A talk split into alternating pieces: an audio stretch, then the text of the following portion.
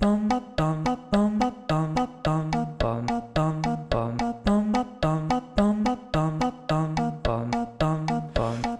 to the choir room. There's always room for you if you're a fan of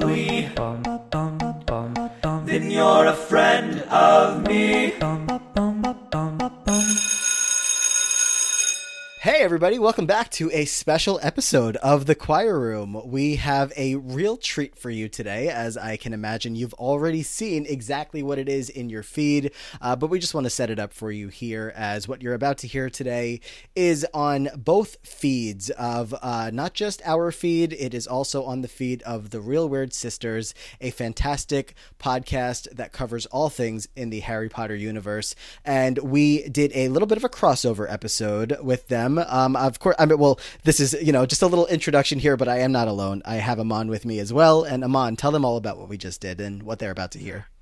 Yes. So I have to imagine that people that grew up with Glee also grew up with another popular story, that being Harry Potter. So we decided Matt was actually Matt's idea. So props to Matt. He gets all the uh, all the credit here.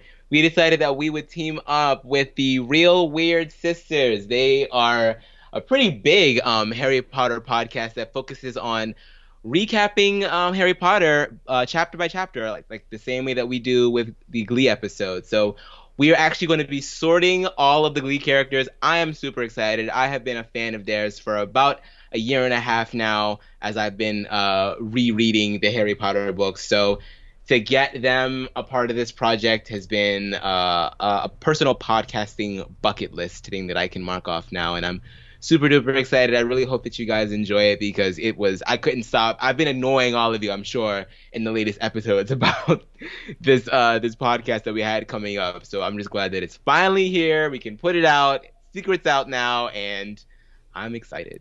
Yeah, we had a lot of fun uh, sorting all the characters and talking through a couple. A couple debates came up as you're about to hear. So uh, definitely Oh, yeah. check check out the Real Weird Sisters. They are on Twitter at Real Weird Sister. Uh, you know, of course, check out their feed as well. You can download it twice. Uh, give a give everybody some love with the downloads and you know any kind of comments. Of course, tag us all on Twitter on social media and let us know what you thought. So that's really it. Just wanted to set you guys up for what you're about to hear. We hope that you enjoy it and uh, let the sweet music of the Real Weird Sisters take you away. May I have your attention, please? May I have your attention, please? Will the real weird sisters please stand up? We're gonna have a problem here. We're the weird sisters, we're the real weird sisters. All you other weird sisters are fine, we're not the victors. Will the real weird sisters please stand up? Please stand up. Please stand up. Hi, and welcome to the Real Weird Sisters. I'm Martha, And I'm Alice. and today we're here with a very gleeky sorting hat. Um, we are here to sort one of my uh, biggest obsessions from ninth grade. Um, that is Glee. Alice, are you excited? I am very excited. I only wish that we were recording in person together so I could throw a slushy on you because I feel like that would be pretty good setup for the show. Yeah, well, I'm very ready to gleek out, um, which was like all of my statuses on Facebook for about six months in 2010 were all about Glee. Um, so I'm going to be channeling my 10 year, 10 years previous self for this episode. I'm very excited. And I'm also very excited for the guests that we have today, which are the, the co hosts of the Choir Room Glee Recap podcast, Matt Lagori and Aman Adwin. Um, welcome to the show, guys. Hey, thank you. Thank you guys for having us. We're so excited, especially Aman. He hasn't shut up about it since we talked about it like a month ago. Yes, I'm super duper excited. I found the Real Weird Sisters podcast maybe a year and a half ago. I started rereading the books uh, to a friend of mine. I have this thing where I just pick a random person in my life and I ask them if they'd like me to read Harry Potter to them. And last summer I started with my best friend from home, and you know when she when she left because she was living with me for a little bit and then she left and then i was like you know what i kind of still want to read and talk about harry potter but no one wants to talk about it with me and so i found you guys' podcast and i've been listening pretty much ever since so i'm really really excited to be joining forces here and talking about two of my most favorite things in the entire world one being glee and of course one being Harry Potter in the wizarding world. This is going to be awesome. We were so excited that you guys were interested in doing this because um, we've had so many people request that we do a Glee sorting hat, and we've had it on our list forever because both Martha and I were big Gleeks back in the day. Um, so this is going to be perfect. Yes, I'm I'm, Yes. I'm excited myself as uh, as I would say probably the least knowledgeable Harry Potter fan on the panel here today because I mean I'm obviously at least number three and I feel like Aman is a little bit uh, a little bit higher than me. Um, although I believe I've been well I believe you Aman you haven't been to Harry Potter World does that count? Uh, since I, I- have. Oh no, I have been. Oh, I have I thought you hadn't. Damn. All Well- right. Well then I have nothing. Neither Alice nor I have been, so you've got us beat in that, in that category, nice. Matt. Still haven't. Uh, Yeah. I know it's it's really sad. Yeah, unfortunately. I got my trip in actually a couple months ago, like right before this all started. So uh, really good timing on my end. that is I mean, really I good was timing. kind of understand because like Montana, I mean, it's a bit of a trek. Okay, I get it. There's a but Yeah. For Martha, like... come on now. That's like the reason we haven't done a ton of things. It's sad. When you live in Montana, it's a huge barrier to access for lots of different activities. It really is. Um, and now that, I mean, obviously it's closed right now, but then with all the J.K. Rowling stuff, it's going to be kind of not so exciting to go to Harry Potter land um, right now. So we're kind of, I feel like I missed the boat on going and being excited about it now. Yeah, I know. that sucks. You know, I'm I'm pretty sure that you guys have had many conversations about it since it started. And one thing that I will say is I'm definitely on the team of don't let anything steal your joy. And while it is so disheartening to have Miss Rowling uh, out here in these streets wilding on Twitter and then doubling down and then tripling down and then quadrupling down, um, you know what? Like Harry Potter, it doesn't really belong to her anymore. It belongs to all of us. So I say still go. I say live your life. I say buy a wand, go to Ollivanders, drink some butterbeer because that has nothing to do with Miss JK anymore. That has all to do with the memories that you have created and uh, passing down this story to everyone else who's going to, you know, enjoy it just as much as you did. So I, I, I feel the pain. I definitely do because Miss JK has been one of my idols for such a long time, and now I kind of have to scratch her name off that list or burn her uh, burn her face away like Bellatrix's face.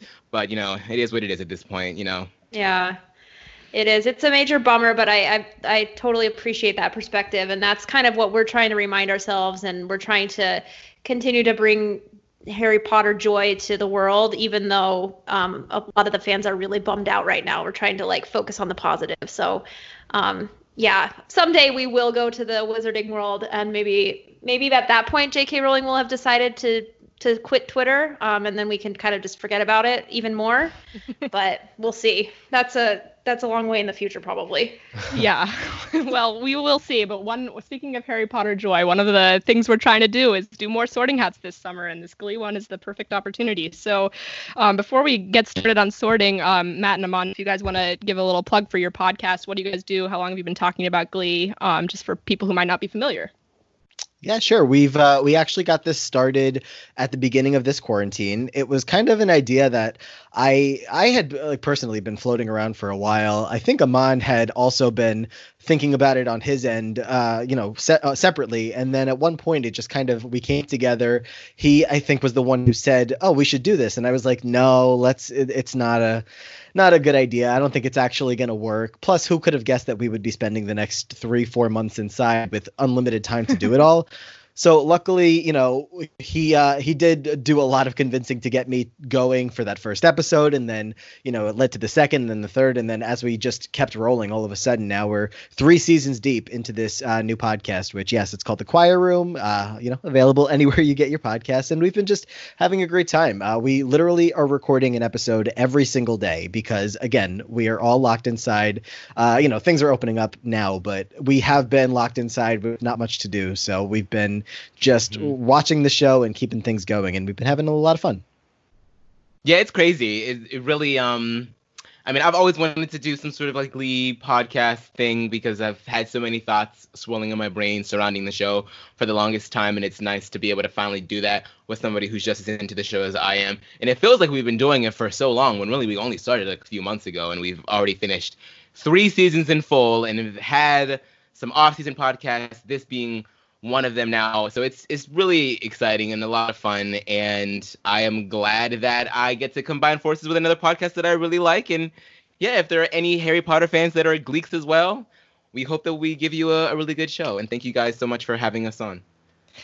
Yeah, well, we're definitely recommending the Choir Room podcast. I have not, I'm not caught up, but I've been enjoying listening to it as I've been rewatching Glee. So uh, you've got you've had a lot of crossover guests, um, similar guests that uh, our listeners might be familiar with, like Mike, um, Mhm. and Kirsten and Haley. Um, Yes. I feel like there's been more too. Um, who else? Uh, I don't know if there's anybody else that you've had on the podcast, but at the very least, if you do, you know, catch up to uh, where we are in season four, season five, or anything like that, of course, we would love to have you or both, you know, both of you on uh, at any point to talk Akiva, about an I'm pretty sure you guys spoke with Akiva as well. Oh, He yes. On one of ours. Yes, Uh, well, yeah, we, okay, well, we hit him in there. We we didn't really advertise him. It, it was a special surprise. understandable.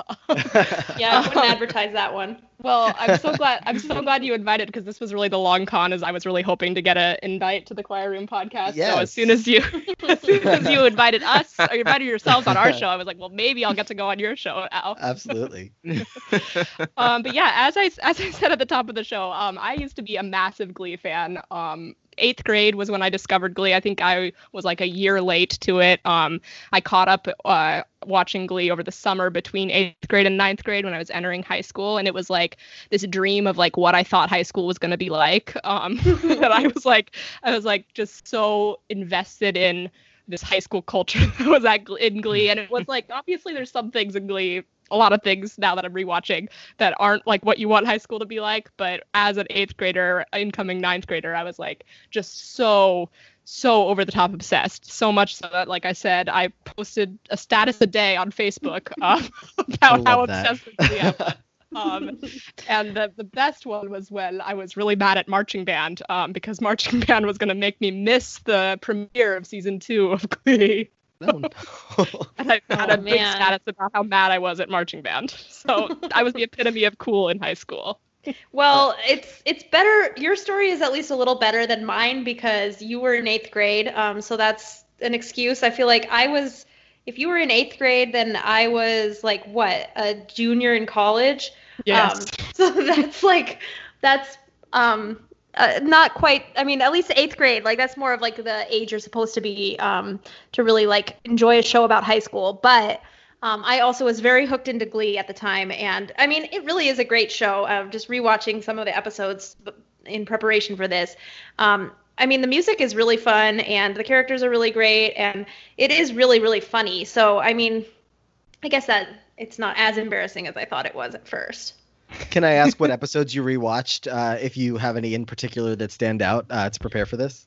Well, I just watched like the first couple in the first season, and then um, I skipped ahead a little bit, and I watched um, I watched the finale of the first season, and then I watched um, the premiere of the second season, just to kind of like Mhm. trigger my memory on the different plots and stuff that I remember from back in the day. Yeah. Um, but yeah, so I, I I actually do remember the first season pretty well because I I watched it several times back when it came out. Like I would rewatch it frequently. So, um, I probably should have focused on rewatching the second part or like the second season because that is not as clear in my mind. Um, but it was it was really fun to rewatch it. Well, then I, I hope we can, you know, not only jog your memory, but maybe make some things up along the way. And I feel like with a show like this, you'll easily believe anything we tell you that uh, Santana did this in season season two, episode twelve. Uh, Kurt punched this guy in the face in season uh, three, whatever. So and so Yeah. sang a duet with Artie in season four. Yeah. Yes. Martha, you also went to a, a Glee themed Halloween party. Um, Yeah. This this is actually something I like really deeply regret. Um, that I did dress as I did dress as Artie uh, for Halloween in high school, and I did have a wheelchair, and I like I feel really bad about that now. Um, I think I kind of ins- explained it to myself as like Kevin McHale's not really in a wheelchair, and that's obviously problematic now too. But yeah, I was that big of a Glee fan, and Artie was one of my favorite characters, and I thought that I looked the most like him, I guess, because I was this really very nerdy. Um, but yeah, that's a story that doesn't really, it's not really as cute as it sounds. I mean, uh, you know, going to a Glee Halloween party, you're like, oh, cute, and then the the reveal, I feel kind of awkward about. No, that's Yeah. okay. Slushies at least spike. Actually, no, it was a church Halloween party, so Oh. no. I, there were slushies, but no, it, it was not a cool Halloween party. Let's put it that way. It wasn't. No. Um. Yeah. It, I was just thinking about that the other day because I was at college. I was away at college, so I didn't get to go to the party. Uh, sadly, but um, well, it was weird because it was like just me and my friend Holly. She dressed as Quinn, um, like with a fake pregnant belly. Um, and then nobody else dressed as a Glee character, but it was a Glee themed Halloween party. So I don't really know what that was. Um, it's a very weird memory. Damn, they played you guys. They Yeah. had you dress up and no one else did. That's crazy. it was actually just like a big punked episode. If you Yeah, ever find like- pictures, please let us know. Oh, I do have the picture. Oh, please send. Yeah, um, it was a good costume. I mean, I, I definitely had like Artie's like fashion. Um, I had a like old knit vest that I found at a thrift store, and um, I think a bow tie and like this the gloves that he wore. I had baseball gloves, so or not baseball mitts, but like the baseball gloves. Yeah. So I mean, yeah, it was it was a put together costume. One of my probably most put together costumes I've ever had. But yeah, definitely with an asterisk on that costume.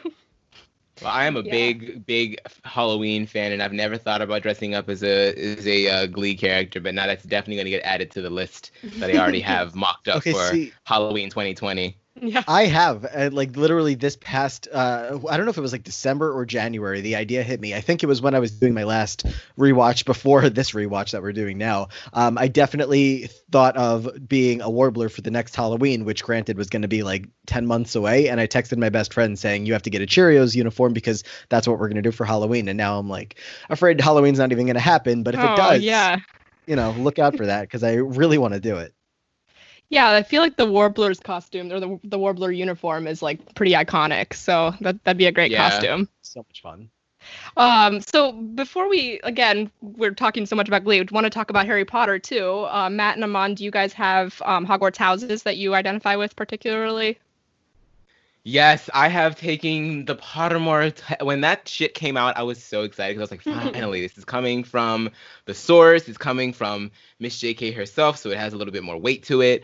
Um, I took it so many times, and 90% of the time, I end up in Ravenclaw. There have been some Hufflepuffs in there. I even got Gryffindor one time, but most of the time, it's Ravenclaw. It's what I always felt like I was probably going to be in um, as a kid uh, because I considered myself to be, you know, smart. I was one of the smart kids. I was one of the nerds. so I, I really heavily identify with that. But, but I really, I really, um, when I took the, the quiz, I really tried to answer honestly because some of those, some of those qu- questions, you know, they don't really, you know, because some of these quizzes are really bad, and you can kind of understand if if you answer this way, you're always going to get the house that you want. Mhm. But some of those questions were very nebulous, and it sort of didn't you couldn't really figure out the pattern. And even so, even if I could figure out the pattern, I was like, come on, answer the question honestly. If you were actually in this position, what would you do? And yeah, 90% of the time, I always end up in Ravenclaw. So I am whip beyond measure, man's greatest treasure, all the way, baby. Yes, Rowena, Slay Queen. yeah, I feel I, like- Just Yeah. real quick, Aman, um, based on that analysis that you just provided, I think Mhm. Ravenclaw is definitely the right house for you. And like the amount of Oh. thought you put into trying to figure out the quiz and hack it and stuff. But yeah, uh, I think Ravenclaw fits you. Thank you. Um, I've been on like my own ride with uh, trying to figure out my house for the past couple years, mostly because I guess uh, I didn't put as much thought into it when I started thinking about it. I originally thought that I was also Ravenclaw, and I think I stuck with that for a couple years. Um, I don't remember if that's what I got when I first took the quiz, but whatever. Um, and then there uh, there was a brief period of time where I thought that I might have been a Gryffindor, and I think that might have just been from like some BuzzFeed quiz, which you really can't ever trust those obviously Pottermore is the way to go. And I took that, I think, like twice just to make sure. And both times uh, it did come up Slytherin. So I am Ooh. proudly Ooh. in that house and I'm, I'm owning it and uh, happy to be there. Well, That good. Down We're in the dungeon. We love it's getting always a Slytherins relief. on here Yes. because It's you always know, a relief get to get a Slytherin. We get so much feedback from people saying we're not fair to Slytherins. So when we have a Slytherin on here, then we can at least say, okay, look, this Slytherin said this as well. Yeah, we're not all terrible, right? I think uh, is isn't that the thing that like everybody thinks they're all just you know supervillains and and evil? Like Yep, Just, Martha and I uh, do too, especially. I'm a, I'm no, disavow, disavow. I'm just kidding. Well, my dad is a Slytherin. We went and took um my little sister. She turned 11 two years ago, so we took we took her to um the Wizarding World of Harry Potter and got her a wand and everything. Ollivander actually, you know, pulled her out of the crowd, so she got to you know be the person like has the wind blow in her face and everything. And then we made her take the the Pottermore quiz. And my dad, who is a Slytherin, my mom is a Ravenclaw. We were both like they were both fighting over her. Like she's gonna follow in my footsteps. She's gonna follow in my footsteps. She's gonna follow in my footsteps. And unfortunately, um, my dad lost the battle because uh, my little sister has now joined my mom and I on the Ravenclaw team, and my dad did not take it too well. So if there's anything that I know about Slytherins, that's that they don't like to lose, and they're not they're not they're very sore winners, at least in Oh, the I'm experience such a that I've had Slytherin. Yeah. Oops. that that really resonates with you, Matt.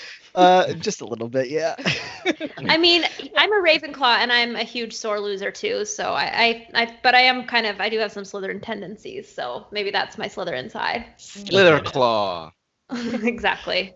Yeah. Um. So yeah, we have we have no Hufflepuff representation on this podcast. Sadly, we have two Ravenclaws, a Gryffindor, and a Slytherin. Um. But yeah, hopefully we can try to be as nice about Hufflepuffs as possible, because that's the other thing that we get feedback on a lot. um. But yeah, so I think we're pretty much ready to get started. The last thing we have to do before we uh, start sorting characters, though, is decide what our sorting hat today is going to be. Um. What hat um is iconic to Glee? I'm trying to I'm trying to rack my brains, and I always forget to do this beforehand. Yeah. oh, there's. too. I feel like there's a million options on this. Like, I you- mean, like, we you could, could do go with an Mr. Schue's actual hat. Fedora. No, we can't. Does it have to be a hat, or can it be like an object? It could be an an object. object. Yeah. What do Because you like have in one of to Rachel's- my mind is the is the slushy cup. What were you gonna say, Mom? Yeah. True. One of Rachel's headbands that she wrote a bunch of songs about. Oh my god, the headband. Uh, but can you fit? Yeah, no, the the headband makes sense. I do think the slushy might be the most iconic Glee image, though. So I mm-hmm. I could see well, either and one. And it's kind of honestly the slushy would be perfect because like Yeah. that would be how you sort them. Like you throw a slushy on someone, and then whatever color it turns out to be, that's what house you're in. Ooh, McKinley Hogwarts. I love it. And if you need a way for the slushy to, you know, stay on your head, you can attach it to a headband. I, I guess if True. Necessary. So If you get the like Okay. the like triple XL size slushy, it can also function as a hat. Brittany actually had a pretty ginormous drink in one of the episodes we just watched. So maybe we'll contact her. so it's that one specifically. That's the sorting Yeah. slushy. Yeah, Um, episode two of season four. If you want to. Okay. yes. I will definitely look that up for an image for this. um, all right, so we have our sorting slushy here with us today, um, and I know I, I don't know whether we can say like it turns the color um, as it's being splashed on the person's face, um, or what what we're how we're gonna uh, differentiate that, but we can. That's that's what that's what decides um, at at McKinley Hogwarts. Exactly. Um, so yeah, let's let's get started. Um, we'll just do a roundtable format. We have 14 main characters, and um, we are only sorting the the McKinley Glee Club from the first three seasons. Um, and then we do have eight characters for the speed round. Um, and like like Alice and I said, we don't have the last three seasons really fresh in our minds, and then it kind of worked out with Matt and Aman and where they're at in their show as well. So we're just focusing on characters from the first three seasons. So um, Aman, as um, one of our guests, would you like to start by picking a character? Yeah, so Matt and I kind of uh we uh put together a little list.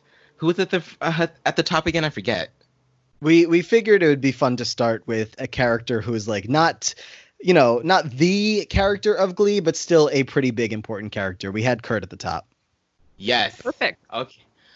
Okay. Kurt was somebody that I really struggled with because um he there's so he changes so much throughout um not even not even just the series and like as a whole but like even in the first three seasons like just so much happens to him.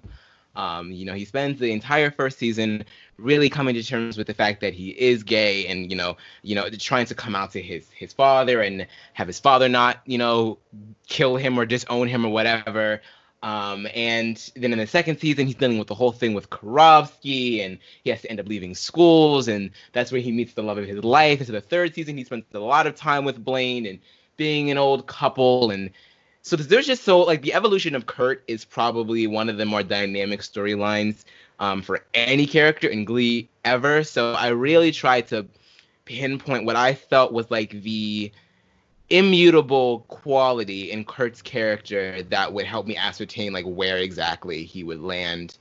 And what I think is the most appropriate for Kurt, and it might not be a surprise. A lot of people might think this is an obvious choice, but I, I did a lot of thinking before arriving at this. I'm gonna go for Gryffindor. I think that it really takes somebody very tenacious, very courageous, and steadfast to go through everything that Kurt goes through and still manage to be a decent human being afterwards because he goes through he goes through so much, specifically with Karofsky and having his life threatened and violence enacted upon him, and he is still able to be kind to him afterwards. And I just feel like that is like there is something that's really really strong in a character like that, and so I feel like Gryffindor is the perfect space for him to be in, where he can be. I feel like he would just thrive in that. In that, I could just see him in that common room, telling bitches about themselves and trying to be, you know, a good friend to all of mankind. So Gryffindor is where I'm going to give. Uh, that's where I sort him. Okay, well, I uh, I'll go next because I do have a disagreement here. Um, I did feel like Gryffindor was my first uh, choice for Kurt. Like I definitely was just out of the gate, like yeah, he's a he's a Gryffindor, and then I sort of was analyzing him a little more, and I agree him on he was more difficult than I thought he would be.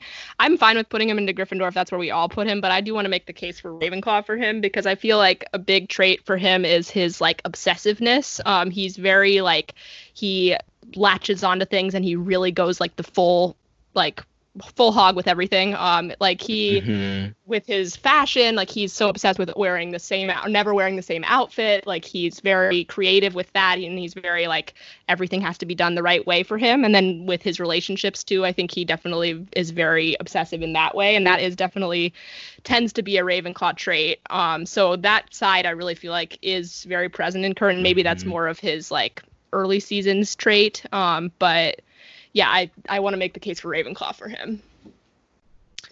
Oh, there, I can definitely agree there. I mean, he definitely is a, very detail-oriented person, and I think they don't. We, we don't really talk too much about Kurt's grades during the series, but I would have to imagine that they're probably very decent. Like, I feel like he's someone that uh is very book smart and is you know like he always seems very put together. So I think that Ravenclaw is definitely a, a good option. But I guess what with with what uh, the thing that I hold on to is just like his general sense of just like righteousness, which also screams a little bit of Hufflepuff. Um, Mhm. but I think that's sort of just like I, I I find him I find him to be someone that really comes into their own um throughout the series and I think that that uh that's that's where that's where I get the Gryffindor vibes from. Definitely. yeah.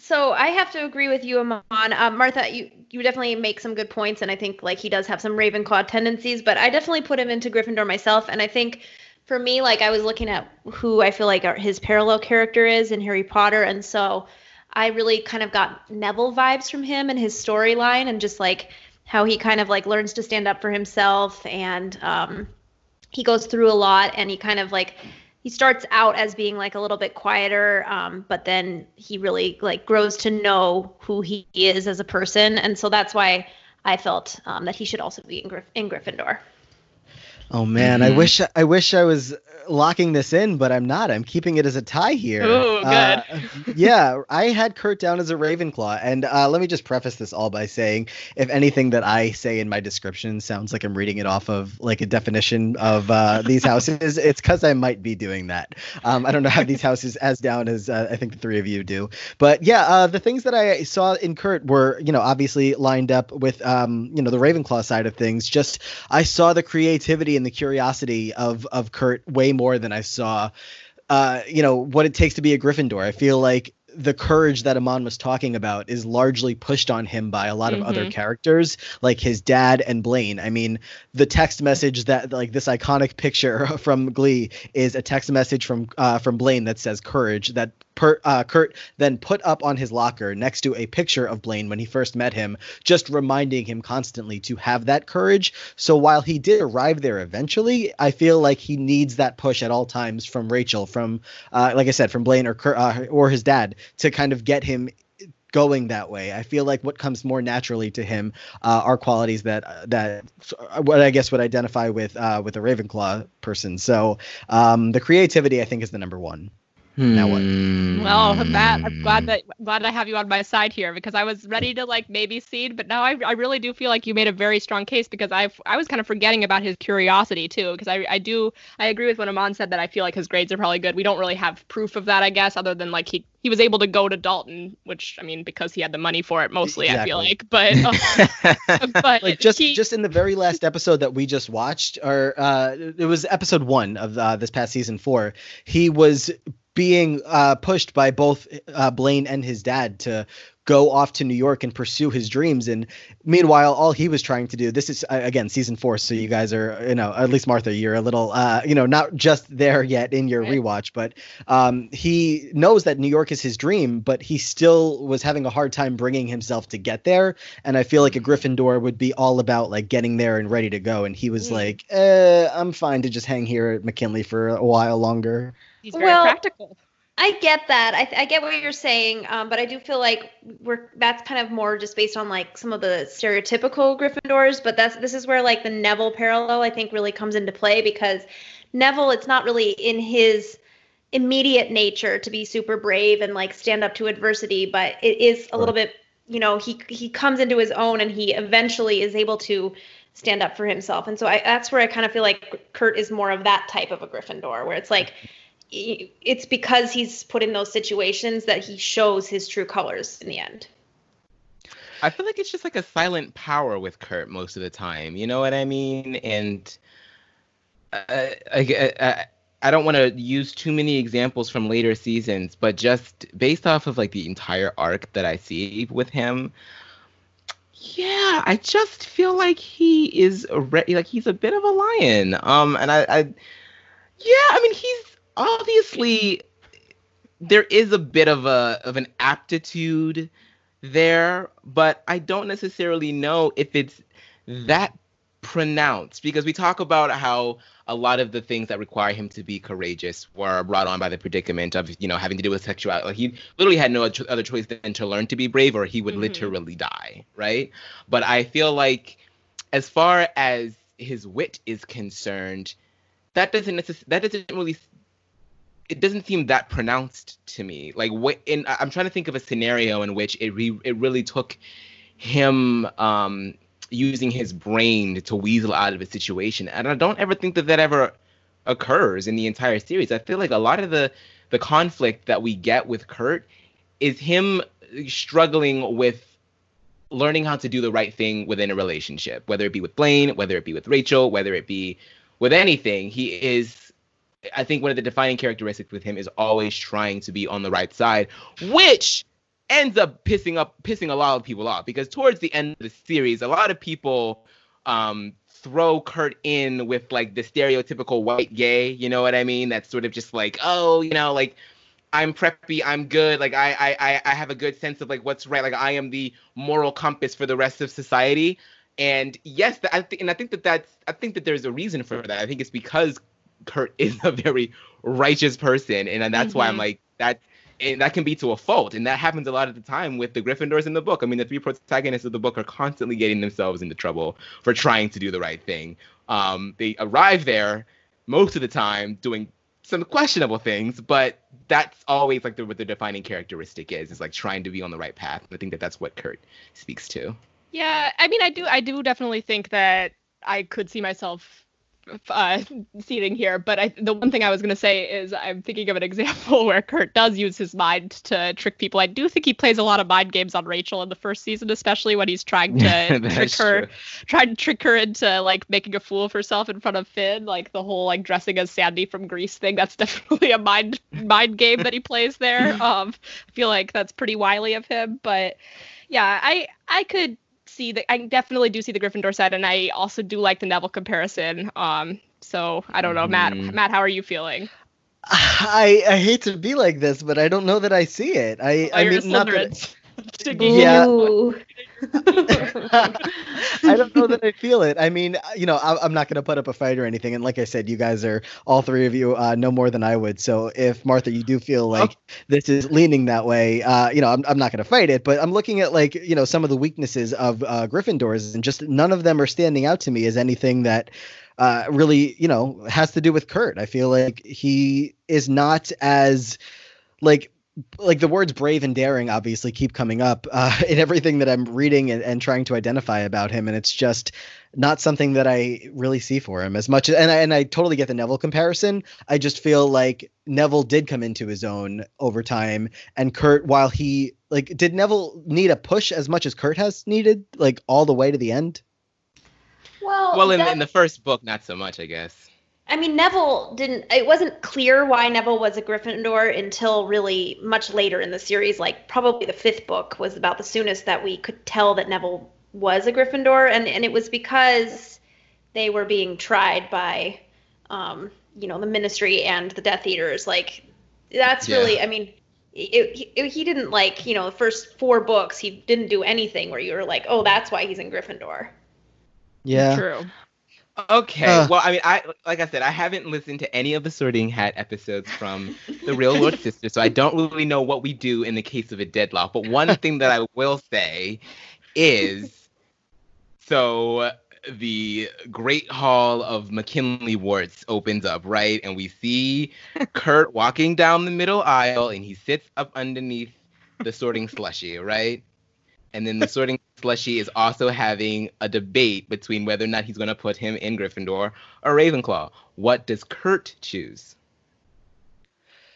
Uh, yeah, that's, that's, tough too Yeah, because like I know Kurt's such a like self-described diva. Like definitely we have the diva off in season one with him and Rachel. Like he wants to stand out, but that can be a Ravenclaw and Gryffindor thing because he wants to stand out for his talent, and I feel like talent is kind of a more of a Ravenclaw thing to want to stand out for instead of standing out for like good deeds or whatever. Um, so standing out, I mean I feel like that's his biggest motivation. Um, even though he yeah he does want to fit in in some ways, but I think more like that's what he doesn't even really like This at Dalton is where- having to fit in. I kind of feel like that's like a Gryffindor thing though, because it's like Yeah. he wants to stand out and like have like fame and glory. I feel like True. more. It's not just about the art for him. Like he wants appreciation. He wants people to like see him for being really talented.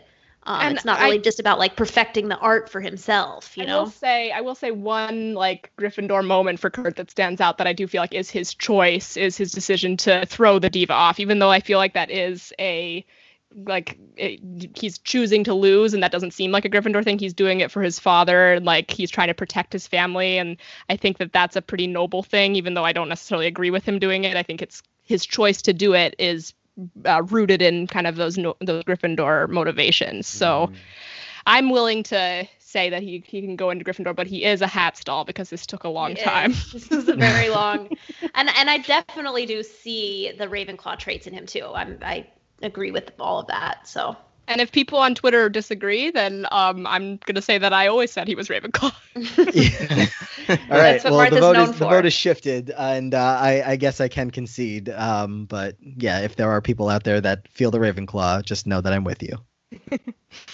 So yeah, let's go ahead and throw that slushy on Kurt and hear uh, hear what the slushy has to say. Kurt Hummel. The slushy has turned blue. Welcome to Ravenclaw, dearie. What? that was awesome. So he's in Ravenclaw now? It's I mean, I'll take it.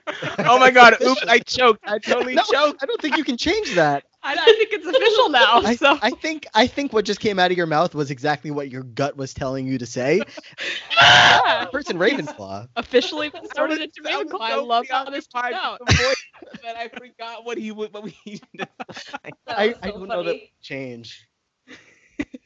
Well, can we do a do-over on the slushy? I'm a little. I'm, I feel like that's sacrilegious. okay, we're gonna we're gonna we're gonna rewind. We're gonna rewind. Oh man. Kurt Hummel. The slushy has turned red. Welcome to Gryffindor. okay. All right. Well, great. I'm. I think that. What What did Finn say is the best flavor of slushy?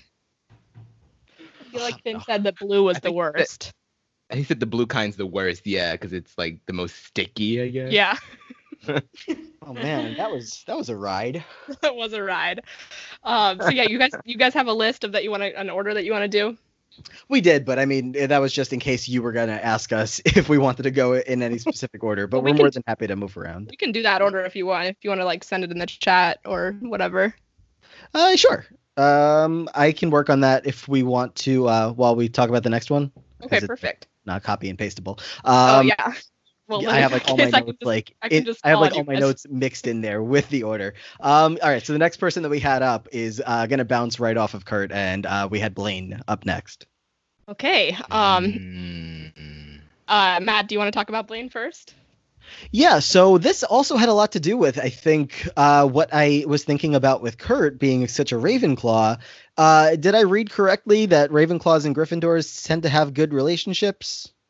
Well, Alice and I are Ravenclaw and Gryffindor. we have a great well, friendship. there we go. Um, and no, that's not like the number one reason, but uh, Blaine to me is a, a textbook Gryffindor. I, I, I mean, when you talk about the courage aspect of it all, Blaine was introduced to this show as a guy who pushed for uh, people to be courageous. And as you watch him just get so angsty over the course of the show, like a couple times in season three when his brother stops by, and just anytime that he's fighting with Finn or fighting with whoever it is, like he's just always trying to take like the moral high ground and and not try to like he, he tries to he tries to stay above the crowd while still being like the one that's the most like he, he has just such such an intensity. I don't think this is coming out the way I wanted it to, but he has like this intensity to him. um, number one thing about him though being like courageous and daring and all this kind of stuff. I feel like he is the one out in front of this relationship that's always willing to like go for it and put out these really intense dramatic performances that just feels Gryffindory to me. Yeah, I have to say I agree with you. I agree with you on this one, Matt. Um, I just feel like the main thing I thought about with Blaine is just how confident he is, and I think he just like really projects that a lot, and that was a very Gryffindor feeling to me. And you've given a lot of really good arguments, so I have to agree with you this time. So this time we can be arguing for the same team. Thank God. Uh, Aman, where did you put him? Yeah, this one because I, you know, I really don't like obvious arguments. I really like to try and think outside of the box and analyze things here. But at the same time, I also believe in overthinking, and that can be a detriment. So yes, I mean, it- Kurt literally has a picture of Blaine in his locker during the second season that with the words courage on it. Like, I mean, where, uh, uh, like, th- yeah. I mean, there's really no no place else to put him. He's confident. He is like the pinnacle of success. He's everything that Kurt wanted to be. Um, and I mean, he's, uh, you know, he he breaks the mold of like the stereotypical gay character. He's a little bit more on the masculine side. Not to say that Gryffindor is a masculine house. I'm just saying that like he is he is definitely he's a he's a fighter. He um he takes up he he boxes. You know what I mean? Like that's his hobby. Like he and he boxes for the sole purpose of like not wanting to be picked on anymore. He's like if I'm going to get picked on, I'm going to be able to defend myself. So he's someone that is just he's a brave heart. So yeah, I don't really know where else. But I mean, he's not afraid to like you know enter new spaces and be about his be about his stuff. Like I mean, he comes into McKinley once he transfers for Kurt, um, because he's a loyal person, which is also a, a thing for Gryffindor. He transfers schools and he is not even intimidated about getting into the new directions. His audition song, like he doesn't even audition in the choir room. He has like the entire Cheerios like set up a whole dance number with him outside. Like he is just that guy. So yeah, there was I had no choice. I, I felt like I, my my hand was forced. I feel like Gryffindor is just that's where we're at with him. Well, I mean, this is Darren Criss, and he played Harry Potter in the, a Very Potter Musical, so he Oh has my to God, be that as well. Gryffindor, so- Yes, um, yes. Yeah, no, I like you, Aman. I was really trying to find another house for him, and I did think that there were some Ravenclaw traits. Like, I do think he's pretty tightly wound. Like, he definitely like has trouble loosening up about things. Like, he's not very Mhm. lax about anything. Um, but I really think that that all stems from his really deep passion that he has. He's just like so so passionate about like performing and like being a a, a performer and just everything. So I just feel like yeah, it's he's an obvious Gryffindor, but I mean sometimes sometimes uh the obvious is the truth. So um I definitely think I have to agree that he is a Gryffindor. Yeah, Tried and and it's not like there's not Gryffindor Gryffindor couples out there or anything like that. But I was really feeling the Raven uh, Claw Gryffindor thing, and uh, I guess it's very Slytherin of me to still be bringing that up. I mean, Well, there's some I have- Ravenclaw, Slytherin couples out there too, or um, uh, Ravenclaw, Gryffindor couples out there too. You know, Well, that's what I wanted. Cho and Harry, yeah, they're they they lasted a really long time. Uh, Cho and Harry. Um, uh, wait, wait, what's the other one? Um, Penelope, Clearwater, and Percy, right? exactly. yes, good, very deep cut. um, yeah, well, so I think Blaine was a pretty easy one, but I yeah, I did want to make sure we, we called out the Darren Criss reference because um, he Yes. he is he is my Harry Potter. Um, not a Daniel Radcliffe fan, and I, I would have loved for Darren Criss to play Harry Potter in the in the oh, series. it would have been an entirely different franchise. oh my god. Very true. I can't even. imagine. Um, yeah. Alice still hasn't seen. Have you Have you guys seen a Very Potter Musical? I've seen it. I, You haven't seen. I saw like sequels, the, that's the was gonna say. YouTube videos of it, like way way back when when it was like first coming. I Right. saw like the off Broadway productions of it, but I've never seen it like professionally done after that. No. Oh, me neither. I've just seen the very bad quality YouTube. I haven't. Martha was saying I haven't seen the sequels. I don't want any listeners to freak out and know that I have seen the first one. Um, so yes, I was also thinking about because I actually, you know, having I've actually watched a Very Potter Musical more recently than I've watched Blaine. So I was thinking about that when I was getting ready for the show. Yes. Well, I think we have no, no nothing left to do here for Blaine, but uh, throw a slushy in his face and find out what the slushy has to say. So let's let's hear from the slushy. Blaine Anderson. The slushy is a deep, deep ruby red. Welcome to Gryffindor, you brave person, you. Why does the yeah, slushy well- sound like McGonagall? First of Um, all, McGonagall's like Scottish, if I'm not mistaken, right? That is not a Scottish accent by the least. okay? well, I was gonna say, don't they go to William McGonagall High School? yes, yeah, right. but um, There we go. Um, okay, so our next character that we're gonna sort here today is uh, Mercedes. Um, Alice, do you want to get started with her? Sure. So, um, Mercedes, I was a little bit. It wasn't. I was a little bit torn because I felt like there's two main sides of her that I was kind of between. Um, and I was kind of between Gryffindor and Hufflepuff. And Gryffindor for the s- kind of the similar reasons to Kurt, like where I feel like she really likes to stand up for what she believes in and that kind of thing. Um, but I ended up kind of, I think I settled on Hufflepuff just because I think one of her main traits is loyalty. Um, and I feel like she is very, um, she's really into like defending her, her friends and like she sees the Glee Club as like her family. Um, and so to me, that was what pushed me to think of her as a Hufflepuff, even though she does really like the spotlight and she wants to be kind of the center of attention in more of a Gryffindor way. So I am interested to hear what you guys think because I'm I could be swayed, but I think for now I'm going to say Hufflepuff. I saw I definitely saw Hufflepuff in her, and that was my first instinct, mainly because uh, a trait that I read about Hufflepuffs was a lack of ambition. And Mercedes is very often called out for being very lazy. And that's something that we've only picked up on, or at least I've only picked up on on this rewatch, that uh, many times throughout the early seasons, she is just referred to as extremely lazy, like when they're doing dance camp or uh, booty camp, as they call it. Uh, everyone just always looks at her and they're like, Are you even trying here?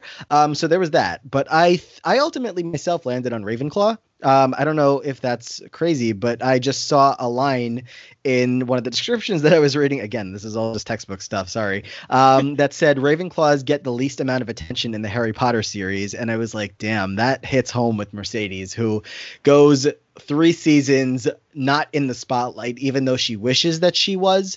Um, and it's just, you know, she doesn't push for herself to be there enough to the point where she gets that like as a full-time thing she always talks about that she should be there and that she deserves to be there which we know is true um, but throughout three seasons then even all the way to the season three finale when the seniors head off to, to graduate uh, the story is really just not about her yeah, I would have to agree with that. To me, that honestly is like a case for Hufflepuff, though. So um, Okay. we'll see. We'll see what Martha and Aman think. But I think Hufflepuff a lot of the time they don't get, they're not in the spotlight and they don't get credit. So okay that works That's, yeah, that's true. I so I was kind of bet- like Alice deciding between Hufflepuff and Gryffindor um, for Mercedes. I really felt like she has a lot of very Gryffindor traits. Um, and I'm again very torn. I'm I I'll make the case for Gryffindor just because you made the case for Hufflepuff. I think that she does have she a very like outspoken tendency. Um, she, she does take a big stand um, for tater tots in the cafeteria. So she's definitely pushing for justice um, and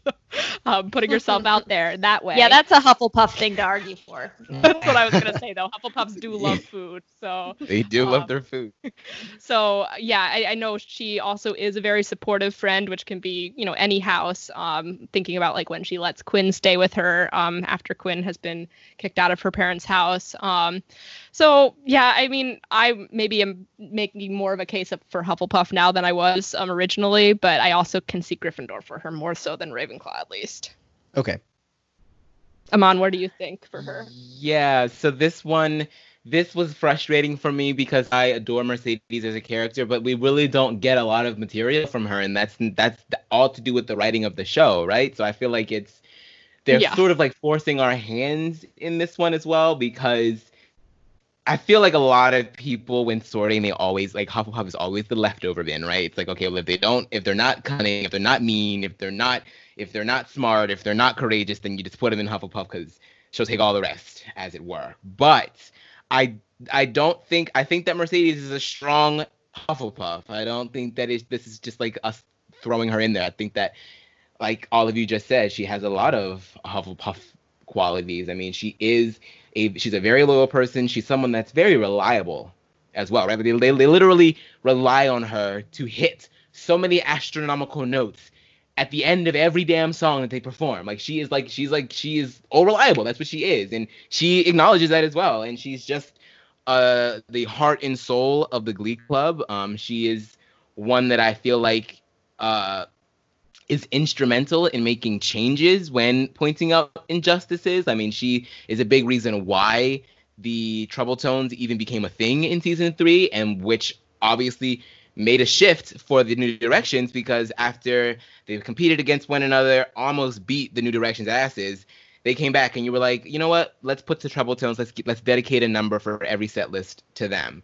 So I feel like she is someone that is all about making things equal, and she wants her she wants her time in the spotlight, but she's not like someone else who's going to be super duper mean and getting their way. She's just like, mm-hmm. you know what? I'm going to step back and I'm just going to I'm going to fight for this in a smarter way. You know what I mean? I think she's tenacious when she needs to be. So like Mercedes is not no punk. She's not like don't get it twisted. But I think that the the, the warmness of her personality shines through much more brightly than any other uh, negative quality. So I think it's it's Hufflepuff for sure for her. Yeah, and I think that of all the like original Glee Club members, not not even cl- including the Cheerios and f- football players, um, the original like six members of the Glee Club, I think that Mhm. they're like Mercedes is the best friend of them, like in the beginning, especially, or the one who like pushes the most for them to be friends with each other. And she's so like mad at Rachel every time Rachel makes it a competition instead of just about supporting each other and stuff. So I do feel like that's very Mhm. Hufflepuff too. So yeah, she's a, I mean, she's a great character. I'm very happy to have a, a great Hufflepuff here. Mercedes Mercedes is always a, a good friend. No matter how many times Rachel annoys the crap out of her, she always I ends up back at Rachel's house, like having a sleepover. So she's like she's always are able to look past things and just be that good friend. And there's there's even a line that I was just reading about Hufflepuffs about how um, they tend to stay away from those who uh, exude self importance. And I'm like, yeah, that's Mercedes and Rachel. So yeah, well, even even after having to bust the windows out of Kurt's car, she even comes back to him and is a supportive friend to him. So yes. yeah, very Hufflepuff. That yeah, that's I, I think I think you made a good point earlier, Aman, when you said like that, you know, a lot of times we do put uh, characters into Hufflepuff like as a backup, but I do feel like Mercedes does have a lot of really positive Hufflepuff traits. So I'm glad that we can have somebody in there. I, I agree also though that she was um, under edited by you know the way that she was written. Um, so that part is Mhm. sort of a negative um, Hufflepuff thing, but because I think like you know, ideally we would like to see her getting more leads and we would like to see her getting more storylines featured. Um, so that's not what I'm saying. That's not what I'm saying is the positive aspect, but I'm saying like the fact that she is so loyal and hardworking and um, Mhm. so reliable. Like that's great to see those Hufflepuff traits in her. Yeah. Yeah, and Season I mean five. the food thing, the, t- the tater tots thing is definitely just the icing on the cake. Like I can just totally see her befriending all of the house elves. So she's she's there. yeah, it's just the, the tater on tot here. So um, let's let's let's throw the slushy in Mercedes' face. She's like one of the characters who gets a slushy in the face like the least often. I feel like. Mercedes Jones, I so gently tossed this canary yellow slushy in your face. Welcome to Hufflepuff, my dear. It's the same color as the um the Pavarotti. Is that the the Warblers mascot? yeah, exactly. All right. Um. So let's move on to our next character. It's a very it's a very good looking yellow, not the bad looking yellow Right. because you know. you wouldn't want to drink that color of uh, slushy. no. um. Yeah. So our next character on the list is um Tina. Um. Aman, do you want to start with her? Miss Tina Cohen Chang. Man, oh man, oh man. This is a rough one, y'all, because Tina, you know, similar to Mercedes, she doesn't really get that much of a of a, of a, a good rep throughout the series. I feel like she probably was the strongest in the first couple seasons because she sort of was. We, I mean, we she had the whole stuttering thing where she pretended to stutter and then got rid of that and got over that, and she had you know the romance with Artie, and then she had like a, a, little thing with Mike Chang towards um, the beginning of season three with helping him, uh, you know, speak to his father about how he wants to be a dancer and not a doctor. So she definitely has a few arcs, but by and large, Tina is just so forgotten all of the Mhm. time. Um, but she is feisty. Like she, whenever she does come to the front, it's she lets everybody know, like, look, I have been here the entire time, and I feel like I, I I smile and I nod and I wave, but I am just as good as the rest of you. I'm one of the original members of this Glee Club, and I just feel like you guys just treat me like I'm a prop. I mean, there's an entire episode called Props where she's used as a prop. So it, was hard for me because at first glance, I'm like, oh, she's totally a Hufflepuff because she's so, she's such a team player. But I don't know. She has a bit of a mean streak, and a lot of it comes out towards the, the ending of the series.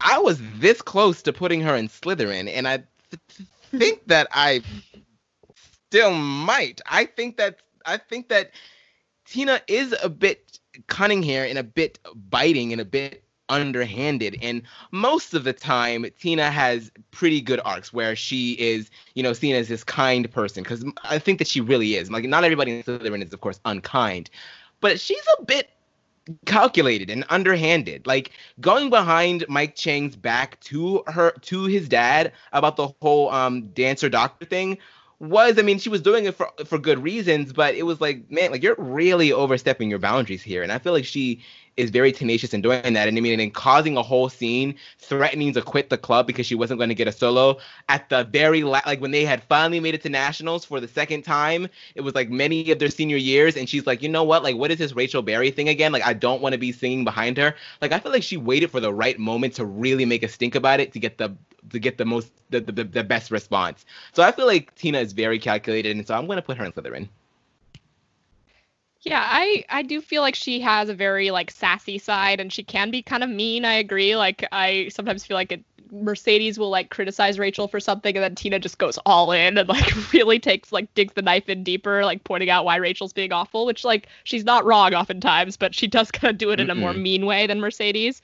Um, but I I kind of feel like that's more of a Ravenclaw side to Tina. I do see I do see the Slytherin side, but I think that Tina like she definitely is like very like calculated in the way she uses her words i think um like because she's very quiet a lot i think that she chooses when to speak and i think that that's kind of a very much like wily kind of thing and that could be slytherin too but i feel like it's a ravenclaw thing and she's also quite creative like when you look at her um her fashion um she's very into her own self-expression um she is clearly um i think that one of her biggest plots in season one is like her the way she dresses and figgins thinking that she's a vampire um and the way she the way she like which she abuses right well, the way she wiles her way out of that is by like tricking him playing mind games on him saying like that her dad is a vampire and that he's especially vicious or whatever so mm. i think that she um i think she's a ravenclaw um and yeah and what did what did you guys think matt and alice um, Alice, you go ahead. I'm still thinking. Okay. Uh, yeah, because because I had I, I'll just tell you I to start off um because again I'm, I'm not very good at this. I had her as a hufflepuff but i'm totally away from that now that i'm hearing uh, what both of you guys just had to say. Okay. Okay um so i i was this i agree tina was a tougher one to sort um also partially because she's not as featured in the show as some of the other characters um but i kind of was i was Aman made some really good arguments for Slytherin, but I kind of had sorted her into Ravenclaw as well, like you, Martha just because I thought of her like when I'm when I'm thinking of the main traits of Tina, I'm thinking like how she's kind of like alternative and like uh, you know her goth look and all of her self-expression, which she's very into. Um, that's kind of what I thought of at first, and then also just like the fact that she is kind of misunderstood and doesn't have many friends at first. I felt like that was maybe you know more of a Ravenclaw thing as well. Um, but I can see the Slytherin thing too, especially because of some of the weird plots, like how she fakes the stutter. I feel like she sort of did that in a calculated way, um, and yeah, just some of some of the stuff that she does could definitely be interpreted in a Slytherin way. I just, I guess, had been mm. focusing more on kind of like her outward uh, presentation with like the goth look and that kind of thing. And she definitely has like a bit of a soft side too. Like I mean, she cries a lot a throughout lot. the series. Um, so there's definitely, and I also want to make the point because I'm, I'm, tr- I, I, I tend to think of myself as a generally woke person. I hate using the word a lot of the time. So I, I, I, I, I don't follow the, the, the stereotype of demonizing Asian characters because we see that a lot in mainstream media. The Asians are always playing villains. I don't think that Tina is villainous. I just think that she is calculating. I think that she is someone who waits, listens, observes, and then tries to act on it later on. And I that's sort of like where the Slytherin came from. And it kind of just came out of nowhere as well. Like I didn't even think about it. I was gonna put her in Hufflepuff, and then all of a sudden I started really thinking about it, and I was like, you know what?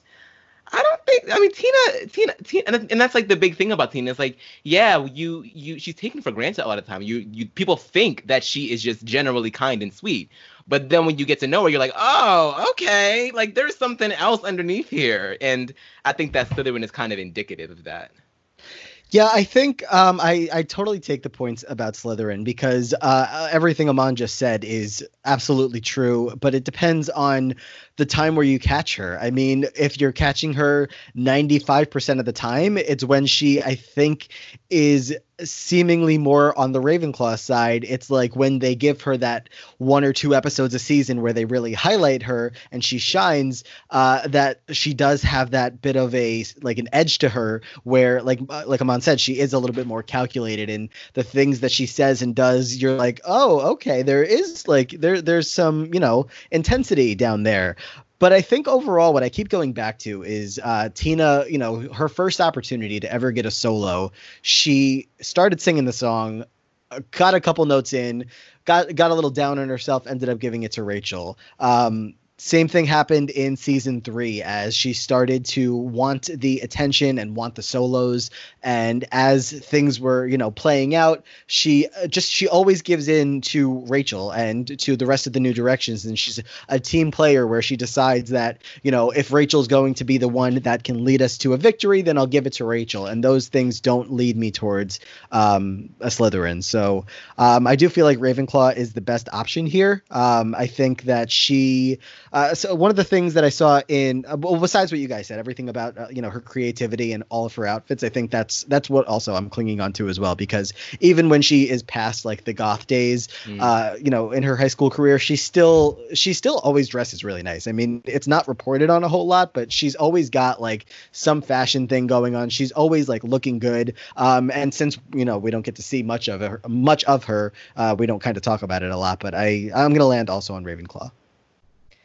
Yeah, I think that she's like I agree, Aman, that she can be very calculating. Um, but that can be a trait that I think falls into both Ravenclaw and Slytherins. And I think the way that she does Mhm. it oftentimes is more a Ravenclaw way. Um, and I agree, Matt, that she's really I think her lack of it's not that she's not ambitious, but she's not personally ambitious. Like she's not necessarily self-serving like at all. I feel like Right. she's very much a team player, like you said. So I um happy to have our first Ravenclaw here. Um, Yeah, I mean, you yeah. have to be a team player if you're going to be Tina Cohen Chang and still sticking around the Glee Club for three years of your life. I mean, the, the stuff she goes through just to you know continue being in that club, just swaying in the background for many seasons, besides like one solo at a sectionals. So well, at least she got to date Mike Chang, so yes, she got that out of it too.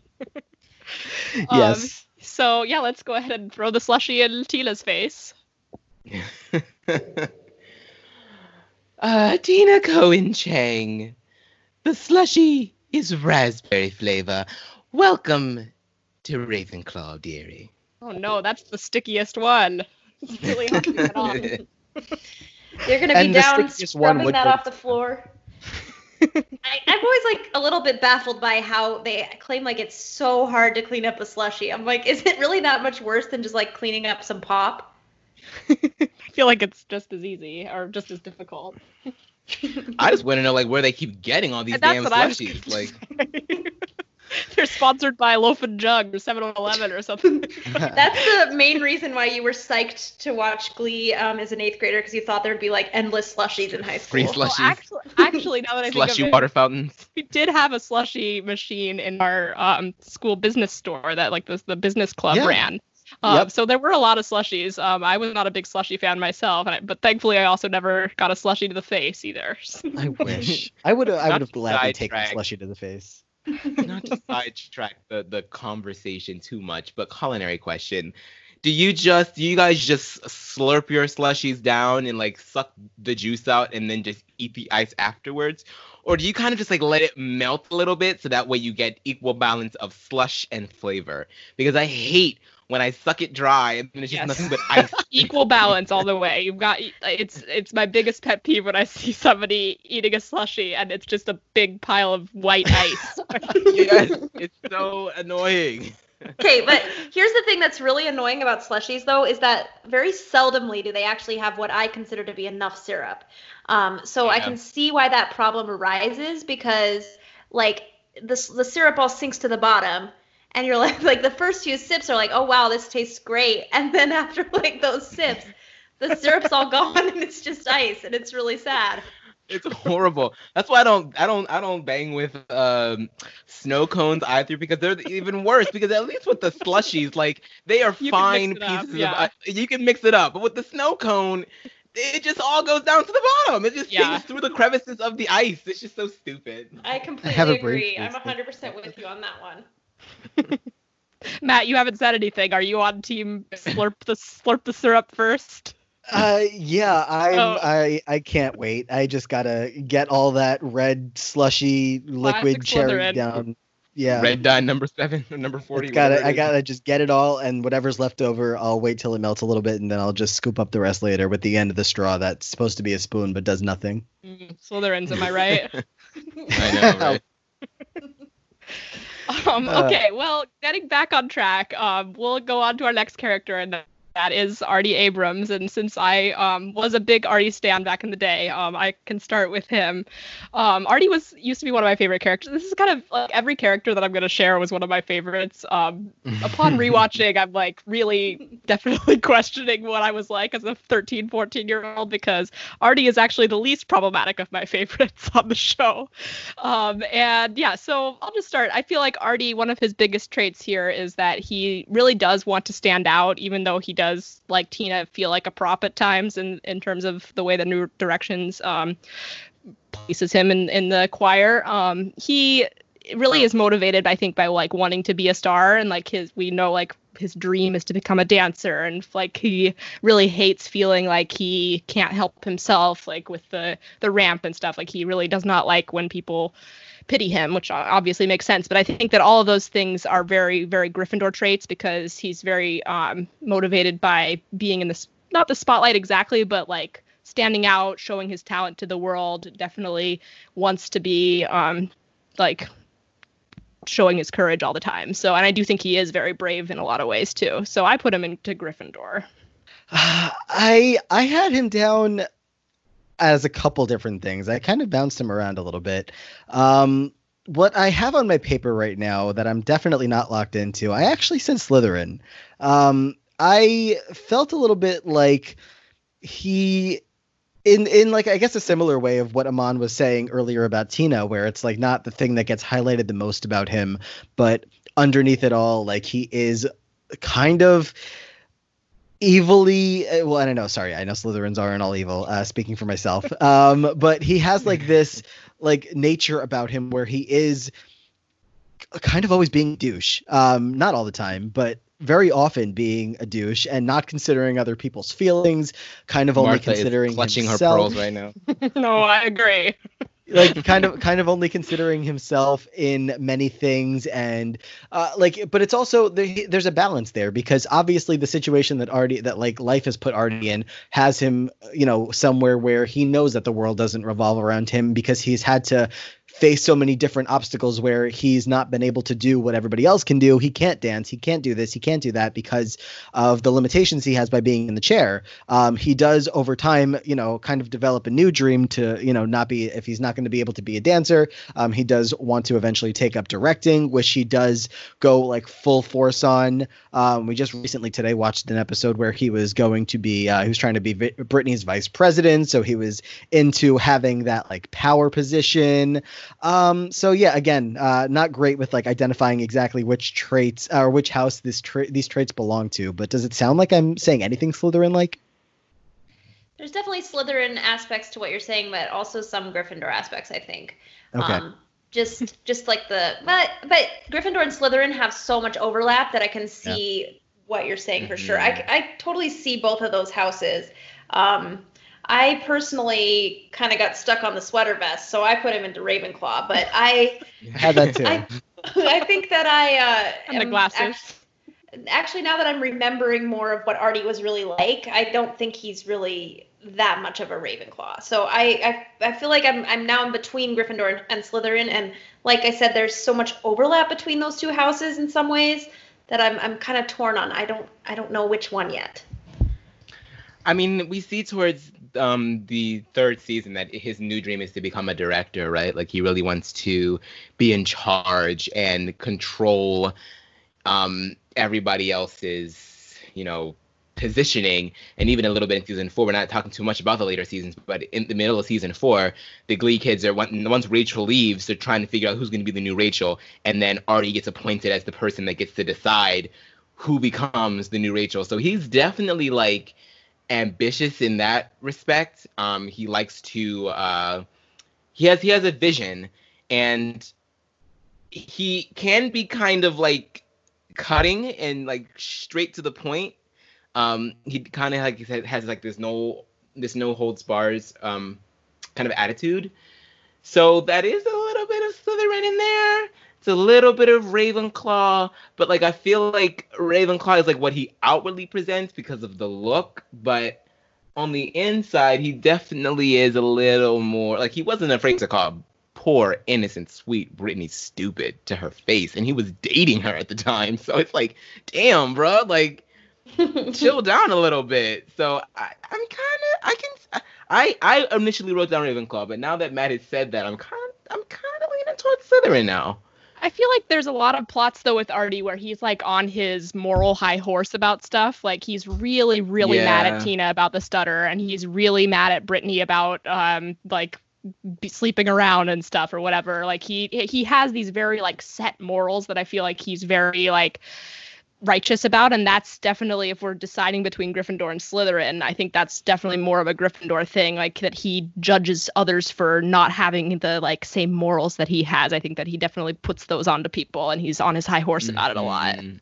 But I, I don't want to take uh, Ravenclaw completely out of the Mhm. conversation here. I do feel like if uh, there was Ravenclaw, you know, thoughts going on, I feel like just a lot of the things that I'm seeing about uh, Ravenclaws, I feel like does kind of line up with him. There is, uh, you know, obviously the creativity aspect of it is uh, the fact that he wants to be a dancer and then he also wants to be a director. Like he has a vision and he's always, you know, thinking of what the project can turn into. I see individuality as a big Ravenclaw thing, and uh, he is not somebody who ever, you know, is is following the the crowd of like whatever the the rest of the Glee kids are doing. Like he'll go and he'll have a good time, like the alcohol episode. Like he was happy to go and you know tag along, but he just I don't know. He has big sidekick energy. What's wh- is does sidekick have any like particular house that makes more sense than another?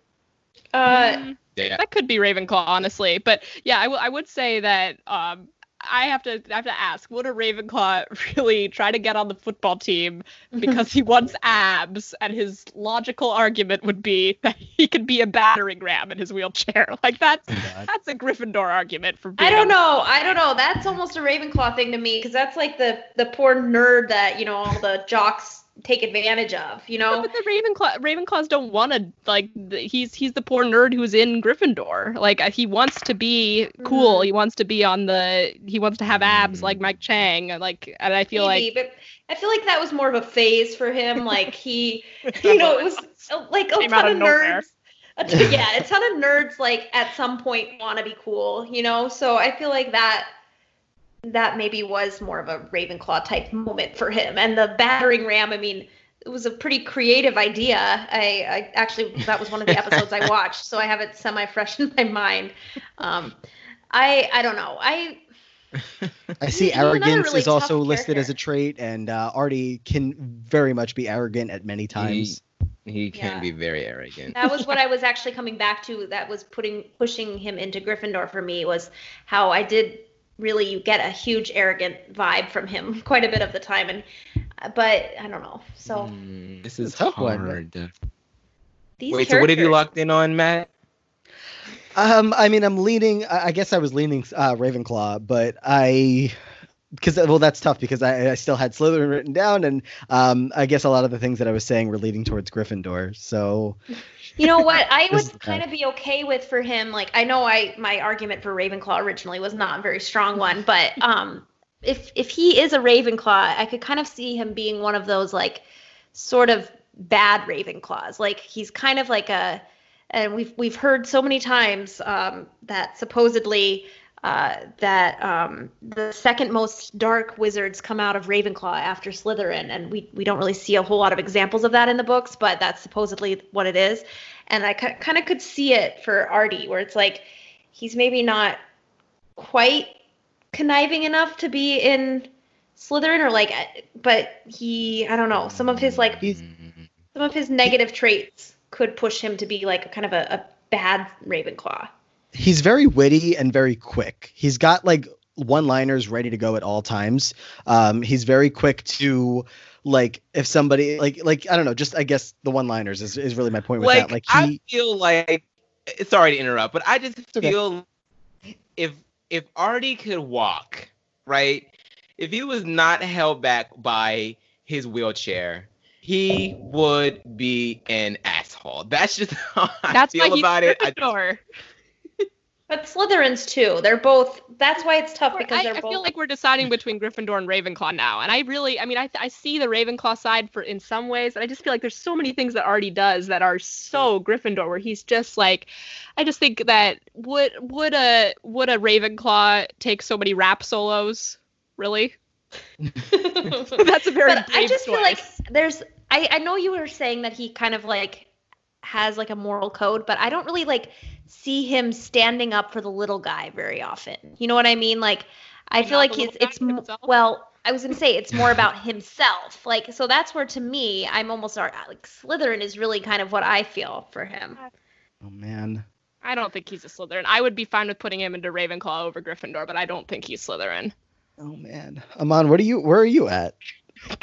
See, what I'm really, I'm really thinking about like, and I know that we shouldn't be doing this, but I'm thinking about like seasons four, five, and six, especially like a, a particular arc in season five is very Slytherin, and I'm like, I don't. Yeah, that's what I'm saying. Like deep, like A like piece he, of me is going tra- to I'm that I'm- place. I'm trying to temper myself because a piece of me is very attracted to putting Artie in Slytherin because I feel like it's an out of, it's like I feel like it's an unorthodox, out of the box choice. But I don't want to do it for the sake of being, of being like incendiary. You know what I mean? So I'm really trying to like think. I'm I'm fine to close the book on Ravenclaw. I feel like um we're we're leaning more I- towards I'm not One of the stronger- at all. It's between Gryffindor and Slytherin for me, and I feel like Okay. I might. I think I'm gonna say. Ah! I think I'm gonna say. Mm. You know what? There's a reason in there's a reason in the props episode when they all switch bodies that Artie becomes Santana. Okay, Yeah, that's because exactly what Artie I was is thinking when I made Santana. note. Yes. Artie is Santana. He's just in a wheelchair, and so people just ignore him most of the time. I'm gonna land on Slytherin for him. Hmm. Okay. go- well, I guess that's I'll a go with that as well. plurality. Yep, if and I- anything. I I feel I feel the same way. Like I honestly I did not expect him to be so controversial, but um yeah, he's I think he's a Slytherin There as is well. there there are some people listening to this, and they are like, "How dare you guys do this to Artie? This is like slander." But well, let's put it this way. I'm not a huge Artie expert. Yesterday when I texted Martha about something about Artie, I was I accidentally called him Archie. So Oh no. um, And I was like, "Who's Archie?" And she didn't even get that. She was like, "From Glee." That's great. Yeah, no, Aman, I keep going back to that scene as well when he uh there's there's an episode in season three uh that they all kind of switch characters for a brief moment after Tina hits her head and he switches with Santana and it fits him so well, but it's like, wait a second, he's kind of like this all the time, not just when he's switching with Santana. Like that is uh deep down, even though he has times where he can be good. It's like uh, pointing out like there there are some good Slytherins, like some non-evil ones, and I think Artie is a great example of that. So I feel like I'm gonna stick you there. So does that make it does that make it so or uh or do we yeah, still well, tied? we- we've got to hear from the slushy, but it does make it so. Okay. So let's let's hear from the slushy now. Artie Abrams. It was a tough one, my dear. But the emeralds are raining down in the slushy. Welcome to Slytherin. Well, if anything, I will say that Artie probably is happy to be on Slytherin because it's like the cool house in some ways, and he definitely does uh, want to be popular. So that's that's fine. It- interesting. our I was first not expecting this. Yeah, he is our first Slytherin. Very interesting. Um, very interesting. okay, so our next character um, on our list here is Mr. Schue himself, and this is this is Your my other other favorite. not my favorite anymore at all. Just to be clear, uh, but he is the character that I was the most in love with um, as a high schooler. Um, and, yeah, I don't, I don't really want to go into it, but I, I loved Mr. Schue, like so much. so, yeah, where, where did uh, you sort Mr. Schue, Alice? Uh, well, I, I will just uh, fess up to the fact that I also had a huge crush on Mr. Schue, and I don't know if that's more or less problematic. The fact that I was like a, a college student, like maybe I should have been able to understand that he was kind of a weirdo, or the fact that like I actually, at least I was an adult and not in a position where I was like having a crush on a teacher, um, like you were, Martha. so I don't know, but anyway, um, yeah, it's kind of weird watching it back because I do feel like I have a totally different perspective on Mr. Schue now. Um, but for me, this was another a little bit tough one because I feel like I was a little bit between uh, Ravenclaw and Hufflepuff. Um, I guess I'll come down on the side of Ravenclaw for now, just because I felt like he is such a nerd about the Glee Club and how, you know, there's the whole scene where Emma shows him the picture or shows him the video of him when he was singing in the Glee Club, and he said like that was the happiest moment of his whole life so far. Um, and it's like a great life. right. Well, that's where I feel like he was a little bit of a Ravenclaw because he, he was so passionate about that, and um, you know, it was when he was doing his art that he felt the best in life. Um, you can kind of take that scene either way, though, because I do feel like the it's a little bit of a Hufflepuff moment too to think like that maybe he's gotten trapped into a life that he doesn't really um, that he's not really happy in. Um, but I think I'm going to stick with Ravenclaw for now.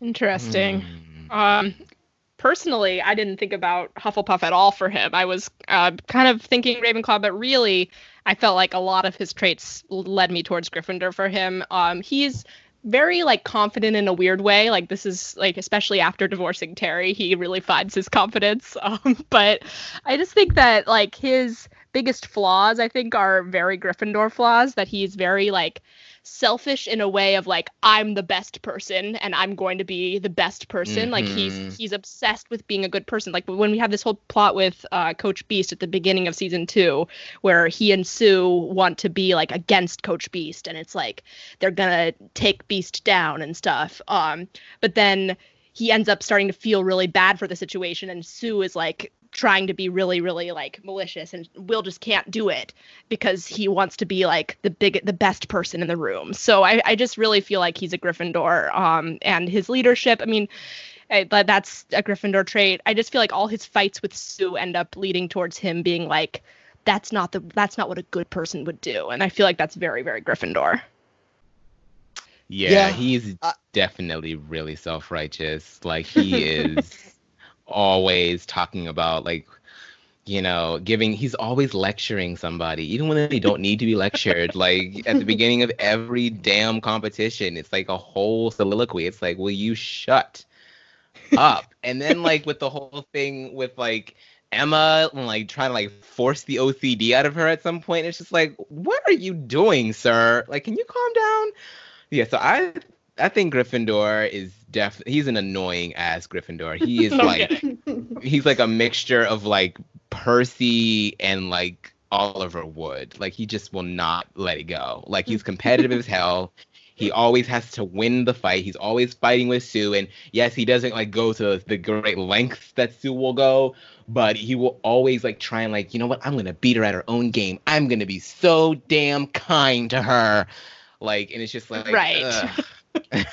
so annoying yes I yeah, I'm also gonna. I'm, I'm I'm also leaning towards Gryffindor. I, I did have Hufflepuff kind of on my radar for similar things to what Alice was saying. Just kind of like, uh, there's a there's a couple things uh, as I scrolled through, you know, Hufflepuff qualities that I was like, okay, he's kind of got that.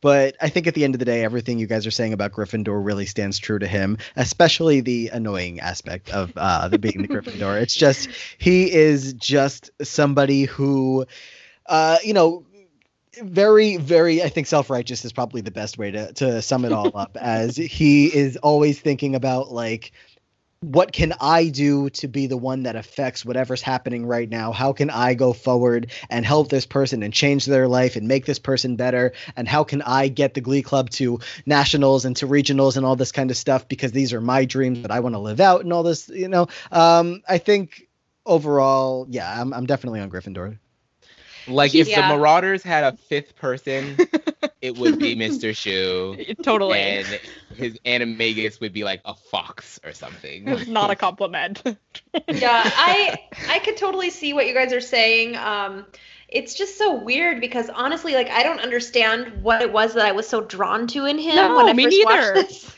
But like, maybe it's just like the confidence or something. Like maybe I found that attractive at the time. Um, I find him to be quite um, of a yeah, he's quite off-putting now to me, like really Yes. annoying. Um, but I don't know what that what's what that's about. But I- um, he's, yeah. he's literally just cute. Like he has a very very cute smile. I'm sure that if I had seen him be Link Larkin on Broadway, like I would have thought that he was cute that in that role. I think it's just him that like I, I was attracted to. I don't like the character is so so annoying and No, also but, like, Mm-hmm. Yeah. messed I- up in I- a lot of ways. I, I completely agree. I completely agree. I just, I'm not, I just, it's one of those weird moments where you look back in time and you just can't even put yourself in your own shoes. Like, I no, I'm experienced so much of this as well as we were going through. Like, you just, I think back when we were all younger watching this show, we were all like, oh, that's like he's a good teacher. They all like him a lot. They all respect him a lot. They're all talking about how you taught me what it feels, what, what it's like to be a man or just to be a person uh, that's able to go through life and succeed and Mhm. all this kind of stuff. And a lot of them credit him. They're going to come back after they've graduated and, you know, check back in with him and just thank him for everything that he's done. But so so I think a lot of that is what made us like start to really think that he was good. And then as you go back in as an older person and also just rewatching it from, you know, not that same exact perspective, you're like, damn, this guy sucks. like yeah, and I feel like it's such a Gryffindor move to like take all the rap solos for yourself when you're the teacher. like I Yeah. but I can't even explain to you. Like Bust a Move was like my favorite Glee song from season one. that I would just Why? listen to it, watch. I don't know. I I'm so I'm so disturbed with myself looking back. I would like play Well, that I song think- in the car. I would listen to the like look it up on YouTube. Like it just was like Oh, such no. a cool song. like, oh no. Can I point you towards Total Eclipse of the Heart for season one? That's a great one too. I it's not my favorite anymore, but. Okay, good. definitely not my none of mr schue's raps are on my radar at all for being a favorite now they're all in my least favorites Yes. if i'm not being clear Literally in our podcast description, um, that we talk about all the highs of Glee, you know, the Adele mashups and the lows of Glee, the Will Schuester raps. yeah, that's not not a good look. Um, and yeah, it's just like I said, it's just so weird to rewatch the show now with a completely different perspective. And what's really weird to me is like, yeah, I mean, yes, I was a lot younger, but I still don't understand. I was like 20 or 21 at the time, so I, you'd think that I would have had at least some ability to see. Right, like at least, like I said, Martha, at least you have the excuse of being like 13, 14 when you watch this, uh, versus like 20. I mean, 20 is still very young and very impressionable, so Yeah, I, wouldn't, yeah. I wouldn't give yourself too much grief. That's true. yeah all right well let's i'm i'm very excited to throw a slushy into mr schue's face Um, he definitely can take it um He doesn't get them very often. There was uh, one time that he did get one from all the Glee kids because Right. they all recognized at once that he hadn't had one yet. But overall, he does not get many slushies, and uh, I'm glad we can correct that here. me too so yeah let's hear from the slushy William Schuester, William. you naughty boy, you. It's all coming down red today. Welcome to Gryffindor. What what is okay? So we talked about the Mr. Schue raps. I feel like the other most cringeworthy Mr. Schue moment is when Terri feeds him soup and he goes, "Baby likes the soup." Ew, why did you have to bring that up? There's, Um, there's that, and there's him, uh, you know, coming to the Glee kids, telling them, "You're all minorities because Oh. you're in the Glee club." So- Yeah, Also he, creeping on he really Finn in the understands that. shower. and singing um, "Don't Stand So Close to Me" to Rachel when she has a crush on. him. yes, oh, sorry, It a was- mashup. It was a mashup of "Don't Stand So Close to Me" and what's the other one? "Young Girl." and young, Young young, girl. younger, yeah.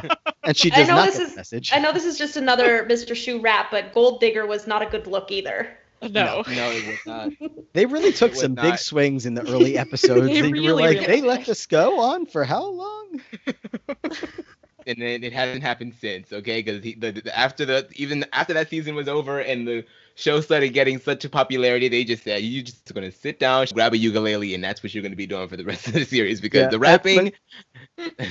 now the point that we're at right now is, uh, you know, wedding planning is coming up, and uh, it was funny that he was listing off his requirements of what the wedding needs to have, and he's like, there better be a stage because I have to rap at least once or Oh. twice. and Yeah. Um. Yeah. I just I just love how every time they have a performance like at uh, Carole and Burt's wedding, for instance, like why did Mr. Schue have to be singing at that too? Like. I just am so baffled by why the teachers and students are so involved in each other's personal lives. Like, it's it's just very strange, and especially now that He has no friends. Yeah. I mean, Martha and I are are both teachers now, so that adds another. I mean, that makes it even weirder because it it shows me just how strange that would really be. Yeah, like Finn and Puck joining the Acafellas. That's like so so bizarre. Especially given the performance that those guys ended up doing on that stage. My God. I Well, know, it's right? great for the ladies. back you up. All right. Well, speaking of adults in the show becoming way too invested in the student's life, um, our next character is one Sue Sylvester. Um, so let's see how Sue sees it here. Um, Aman, where did you sort Sue? This is an obvious one. Um, I I tried. I really tried. I really tried to do something here, but come on. I mean, sometimes when you when you when you know, you know. Okay, and that's how I see it. So Sue Sylvester is a true blue Slytherin uh, to the point that she even even when she tries to not be a Slytherin, she's still a Slytherin. Like it just she can't even be nice and not be horrendous and underhanded and cunning, all of those things. And of course she's ambitious. She's won six consecutive national uh, cheerleading championships. She tried to shoot Brittany out of a cannon. Okay. she ripped up a piano in the middle of the hallway and started spewing out racist epithets at freaking uh, Mike Chang and Tina. Like she is just unabashed in her in her in, her shenanigans. It's crazy. Like and it's entertaining. And she definitely has her redeeming qualities as well, but still Sylvester, she is just she is a warpath, honey. A warpath. yeah, I have to agree with you. I put her in Slytherin as well, just for obvious reasons. Um, and I just think about the fact that she got married to herself. Um, that's very, very Slytherin. Um, and then just she's so witty. That's, I mean, that can be a Ravenclaw trait, but it also can be a Slytherin trait. Obviously, all her one-liners uh, directed against Will are one of the funniest parts of the show, in my opinion. Um, so I think, I think and and also just the fact that she literally will do whatever it takes to get her way and to win. So I think I definitely 100%. feel like, yeah, you know, I I- definitely feel like if Sue is in a wizarding family, right, the rest of her family they're they're Ravenclaws, and she is the one Slytherin in that group, and the hat almost did it. The hat was like, you know what? I- I think I want to put you in Ravenclaw, and she said, "I'm not going over there with them nerds. Put me in Slytherin." Even though she has the she has the she has the brains for it, but she was like, Mm-mm, "Can't do it. Sorry." so. Yeah, I have to agree. There's really no other house for her. She's got to be in Slytherin. Um, there's pretty much every plot with Sue, even the even the like sort of redeeming plots with Sue, she comes out as Slytherin. Even if it's a, a slightly good Slytherin, she's still gonna be ambitious. She's still gonna be very, very self-assured, very um like self-involved. Um, so I yeah, she's definitely a Slytherin. There's not much else to say. Yeah, actually, I had her as a grit. No, I'm just kidding. No, Um, yeah. of course, obviously, Sue Sylvester is a Slytherin. I mean, Slytherin, Sue Sylvester, just I don't know, it writes itself in some stupid way. Um, but yeah, even when she, even when she's not, you know, because again, to go back to the thing where I mean, this is something I'm obviously, uh, or not, this is something that I've been guilty of as my, you know, before I like reread the books and you know, your entire childhood as somebody who doesn't dive deep into the books. All you think of as of, of Slytherins is the evil people. Of course, you see, you know, Malfoy and ever all them. Like you're like, oh, they're all the bad guys. Um, so obviously, you know, your first thought would be to put Sue there, maybe for that reason. But even when she's like being nice, even when she's being good, she's still being so like cunning along the way. Even when she's working towards a good thing like even when it's not evil intentions even when she's trying to help the glee club win their national championship it's for herself because she knows that once the glee club wins the national championship then she is getting something out of it as well with principal figgins or whatever the case may be. So she's always you know she's leaking set lists. She's doing so many underhanded things like like putting this online putting that on like it's just it's not even close. It's obvious a very obvious one here but uh sue sylvester as a slytherin would love to see that written into the books Yeah, I feel like Sylvester House, um, Slytherin House, it just just fits. She also looks like a Malfoy, so She does. She does. She looks like more a like a Malfoy. Malfoy than Malfoy does. exactly. So, yeah, I I think that's a pretty easy one. I, has Sue ever been slushied? I can't remember. I don't think no, so. I don't think she has. I definitely don't think so. Even Well, through six seasons, I don't. She's about to get her first slushie to the face here. Sue, Sylvester, Susan, my dear. Let's keep the alliteration going and place you in Slytherin because you are the world's greatest television villain. Welcome to Slytherin, darling. Wow, look at her, about to turn 30. You think being a Slytherin is hard? Try being waterboarded. That's hard. It's the only one I could think of too, Matt. I was like, there's got to be another one that comes to mind besides There's being some waterboarded. more, I don't know. that was definitely front of mind for me as well. Yes. Um, yeah, Sue is really, really funny, and she definitely is problematic in a lot of ways. But um, she's one of my character, one of the characters that I used to love, and that I still do find a lot of humor in, at least. So uh, she's a great character. she's Great.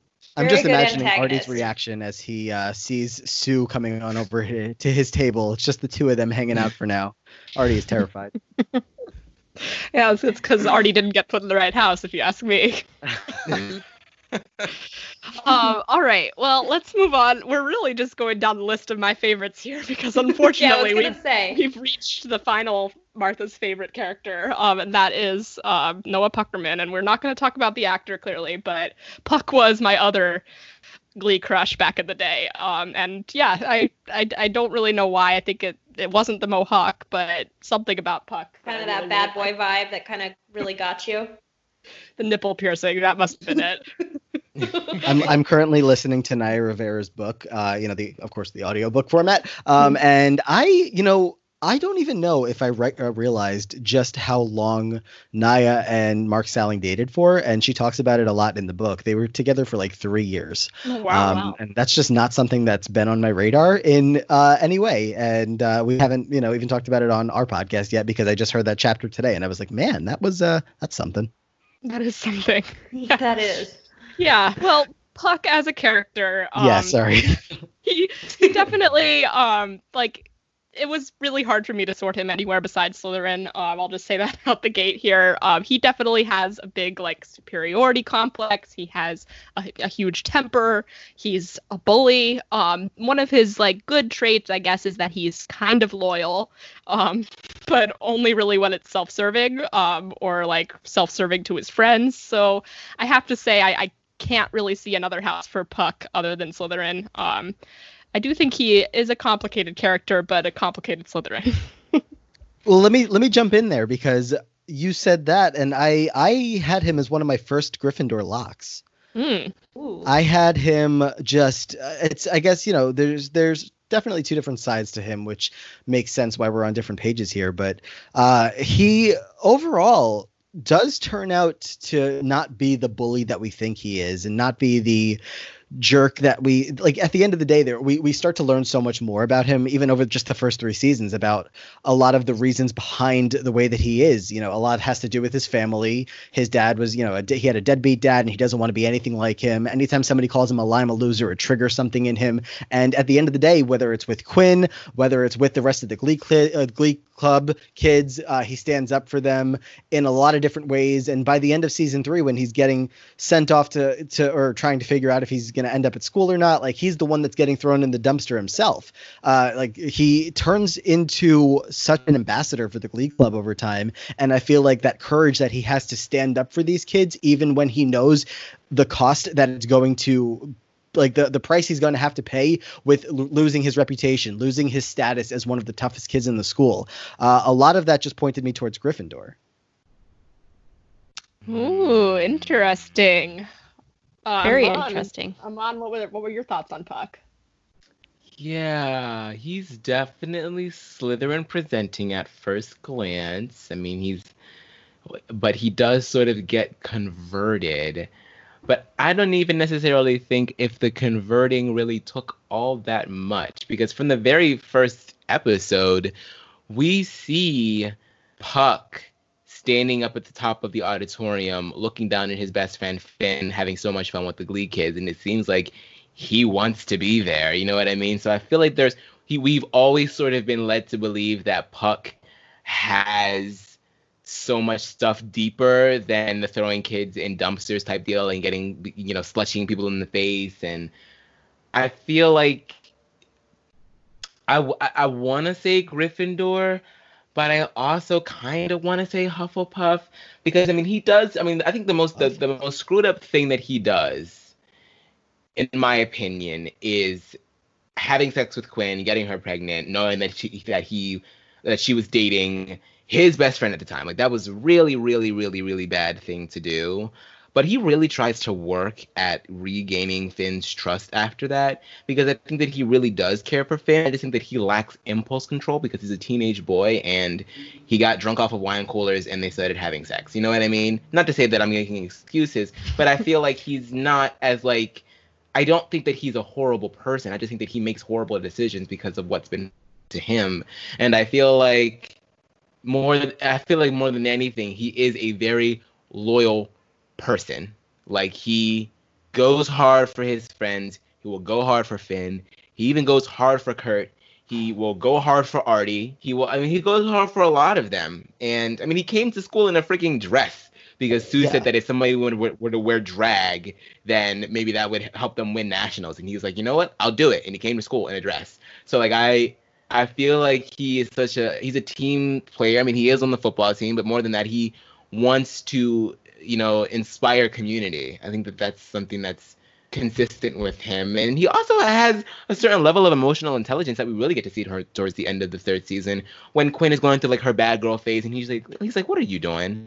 Like everybody is you know so concerned uh, with helping everybody else, and no one wanted to stop and help you, Quinn. Like I know you're you're going through something right now, so I feel like he's he doesn't get a lot of credit, and I feel like I want to say I, I hear your argument for Gryffindor, but I kind of want to say Hufflepuff because I feel like he is someone who's very interested in the well-being of others. Wow, three-way split. Very, very um, interesting. Yeah.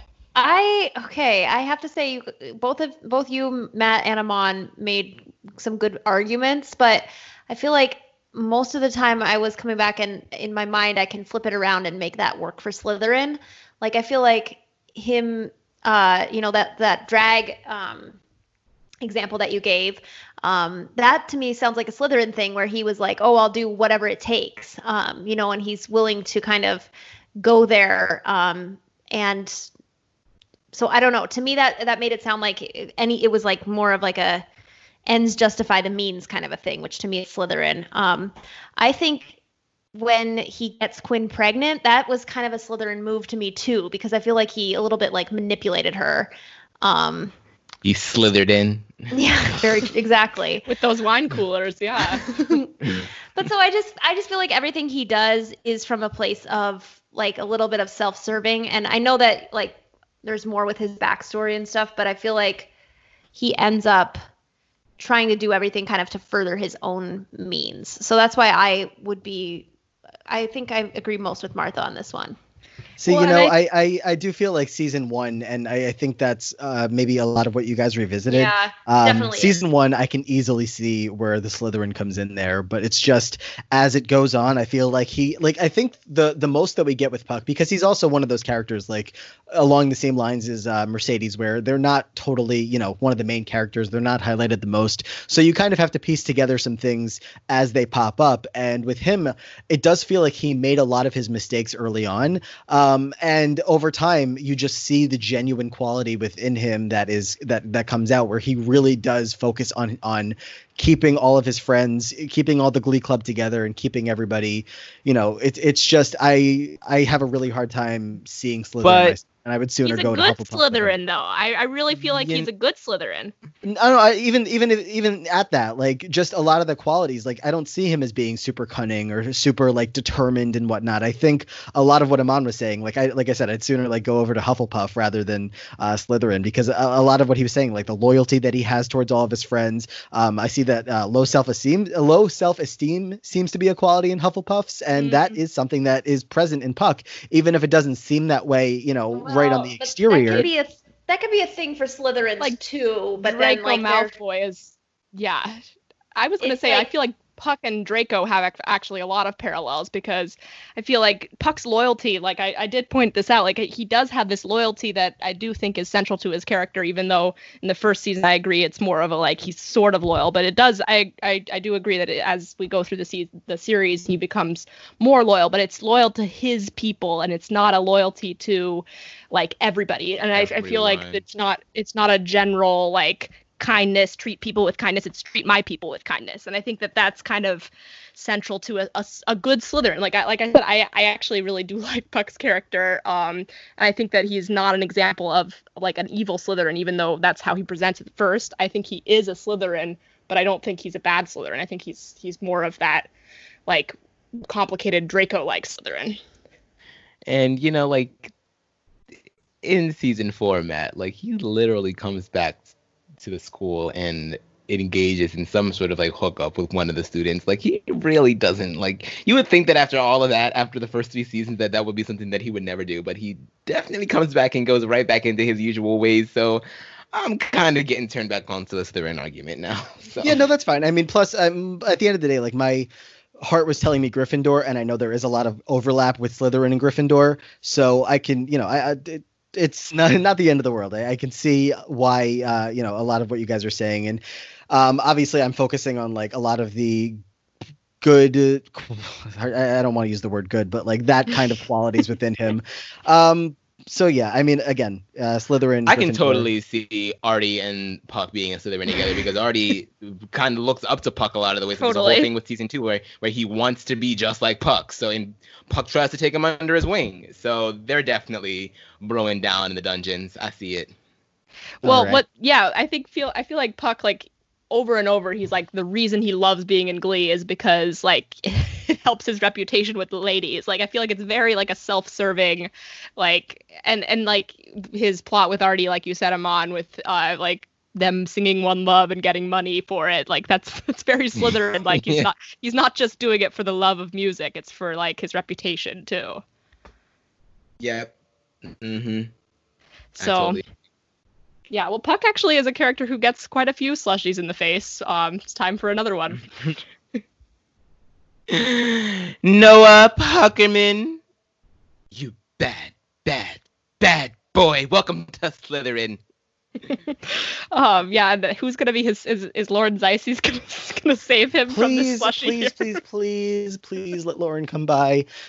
Ugh, I am such a Lauren Zizes stan. um, she's she's an interesting character. I'll give you that. She's not my favorite, but Yeah, I love Lauren. We we actually like a story that we haven't even told on our, our podcast. Uh, we tried to get a Lauren Zei or Lauren Zizes. So we tried to get an Ashley Fink cameo, who is the actress who plays her. Um, but we I, I kind of requested it, I guess, at a bad time. It was about a month ago, and you know, besides everything with COVID, like a lot of a lot of stuff was going on, and she had responded like, "Doesn't seem like the greatest time, but I appreciate it." And uh, she was like, "Good luck with the podcast," and I was like, "Oh, I still love you anyway." But that was a tough loss. it was a tough loss. Um, okay, well, let's move on to another football player, and that is um, Trouty Mouth himself, Sam Evans. um, uh, Matt, where did you sort Sam? Sam is uh, is the only one here that Aman and I actually talked about prior to coming on today. Uh, we I, I guess I, we we kind of agreed to just discuss one, um, and Sam was the one that we talked about. So I think we're both on the same page here. That Sam seemed like a pretty clear Hufflepuff. Um, uh, right, Aman? Is that where we landed? Mm-hmm. Yep. Yeah. Do you guys have I any mean, he- disagreements with that? Hmm. Why did? What were your reasons? I, I had it. Uh, okay, else. well, so so so it's interesting though because Sam definitely there's a there's a it's a, one of the leading stories when it comes to Sam's character is that the Sam from season two, season three is a completely different Sam from season four Mm. into the rest of the series. Like they completely change his entire personality um, into season four, and I think I mean part of it is has has to do with the fact that he gets more screen time in the later seasons, but a, a lot of it is just like I, I I don't know. It just seems like a such a deep contrast. But in regards to season two and season three, he's just a sweet guy, you know. He's the he's the um, Cedric Diggory of the cast. You know what I Mm. mean? He's Mhm. fairly athletic. Um, he gets made quarterback like almost immediately once in the second season once uh, Beiste kicks Finn off the team for calling her dude. Um, and he is he's he's good natured. He seems to he's fairly rooted um in his values with like his family and everything and he's so traditional too like he literally like gives quinn a promise ring and says that he's you know gonna try and you know you know marry her one day but he wants to be as he wants to be as by the book as possible and he's just your all-american boy type um and he's also just he's kind he doesn't really seem to have like a really mean spirit like and he's kind of, he seems to be sort of like the one thing that I don't necessarily know if isn't necessarily a Hufflepuff quality, but like what I noticed a lot about him in season two is that he kind of likes to stay out of it. You know what I mean? Like when the whole thing with uh you know, Artie and Finn went down, um, even though Finn was like really really nice to him, like he tried to stay out of that whole conversation between the, the two of them in Beiste, and he's also like very impartial when it comes to like the whole Kurt thing. Like he doesn't he doesn't necessarily invite Kurt in with open arms when Kurt is openly flirting with him, but he's also not a dick to Kurt. So like he's kind of just like he's chill. He's a very Mhm. laid back, chill person, and I feel like he would do well in Hufflepuff. Yeah, I I do also see that like one of his biggest things is he's extremely trusting. Like um he totally buys the mono argument of like Quinn saying that she what sucked a gumball out of Finn's mouth and that's how they Mhm. both got mono. So that that does seem like a Hufflepuff naive character. Um I was I I'm sold on Hufflepuff, but I I wanted to say the Gryffindor side for him. I did think that the way that he is the one who really like takes on Karofsky um, for Kurt um, in season two. I feel like that's a very Gryffindor thing he does, that especially in comparison to Finn, he's much more willing to um, like put himself on the line um, and be like noble and brave and stand up for Kurt. Um, even though, like you said, he is not necessarily like super in your face about it. He is the one who takes the black eye from Karofsky for that. So I, I felt like that was an important plot line for him. But yeah, I, on the whole, I'm totally sold on putting him into Hufflepuff. Yeah, um I will just be honest and say like I didn't really remember Sam that well, like to for it where I didn't have a strong opinion on him and so my you know, I was mainly thinking like, you know, he was he was a nice guy and he was kind of like that all-American boy kind of a thing. Everybody and, loves him. yeah, popular and just like e- like e- pretty easygoing, I guess, compared with some of these other people. Um so I was kind of actually between Hufflepuff and Gryffindor, but I think I've been sold on Hufflepuff at this point, so I'll go with that as well.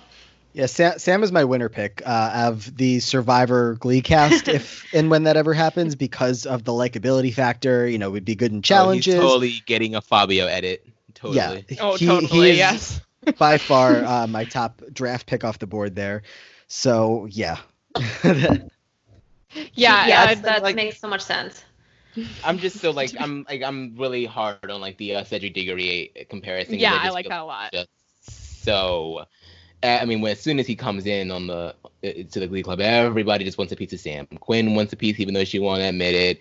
Um, even Rachel even tries to get him to take her to prom, and which he actually ends up doing. Of course, Kurt is all into it.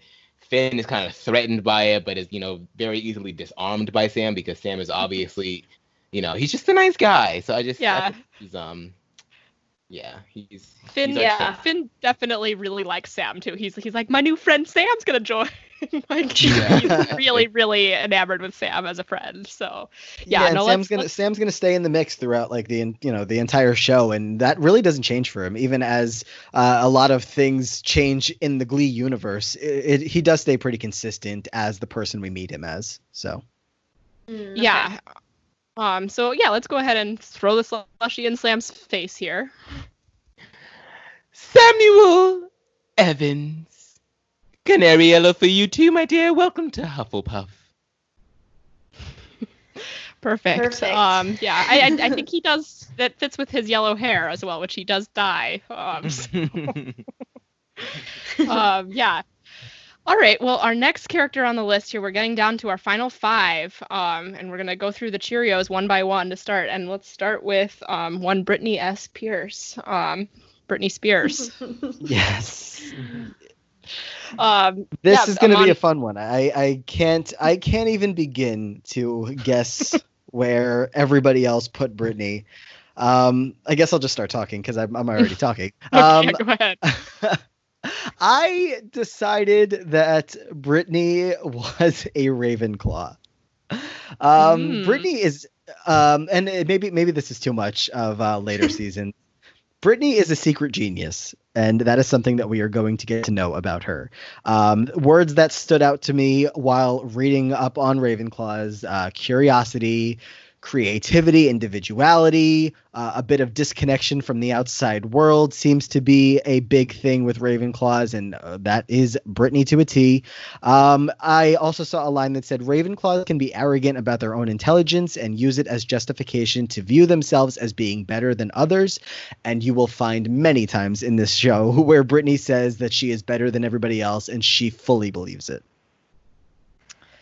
Well, Wow. I I'm not actually surprised to have uh, an argument for Ravenclaw for Brittany here because I do feel like she's very unique um and very like like all of her plots I feel like when she when we whenever we do get a Brittany centric episode, it is kind of about like her very very unique way of thinking, um, the way she sees the world.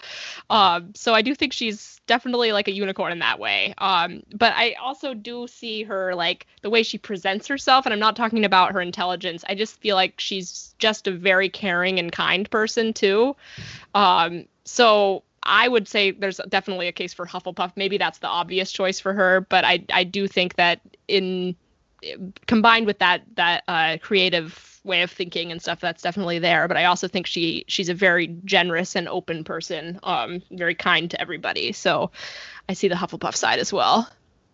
Yeah, I'm as for as you both are describing her, um, I'm starting to get a strong Luna Lovegood vibe off of her. Yeah, Um, so that would be a case for Ravenclaw, but I definitely originally thought Hufflepuff as well because I just feel like she's I don't know. Ravenclaw seems like almost like a little bit too much. Like I I, I guess I haven't seen the plot where she turns out to be a secret genius, but I find that to be something where I would have been like annoyed, like this show kind of jumped the shark. But maybe I, having not seen it, I don't know if that's the case or not.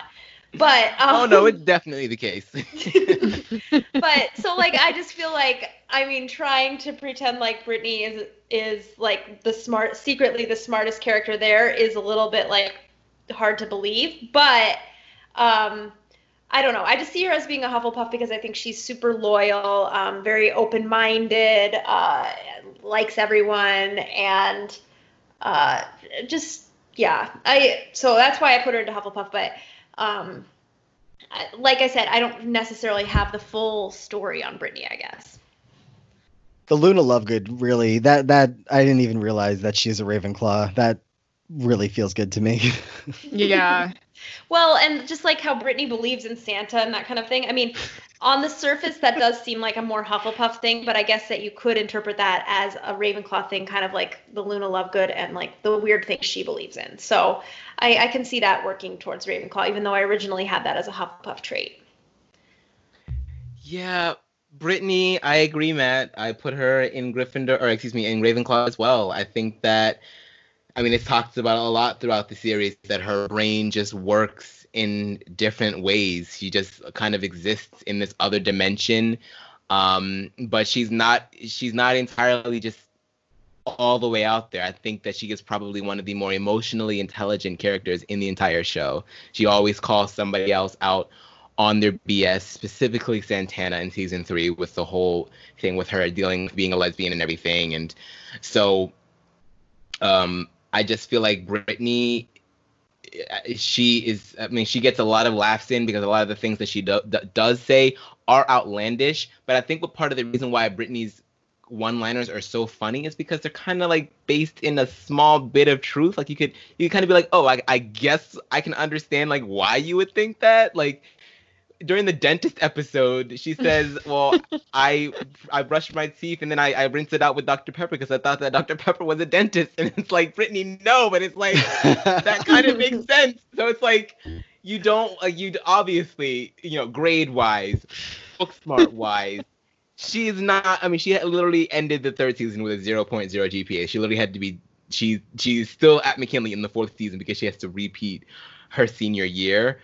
Um, and in season five, yeah, she is going to uh, come out as like this secret math genius. But even with that, is an as as kind of crazy as that um, that character development is, she's still Brittany throughout all of that. She's still the same airhead, um, but she's just really, really good at math. So yeah, I'm Right. I'm really I'm I'm I want to give it I want to give her uh, the Gri- the uh, Ravenclaw house because I just feel like she just sees the world differently, but she can still relate to everyone, and everybody loves Brittany too. Like she's just she's I don't know she's just she's just a breath of fresh air, and I just feel mm. like.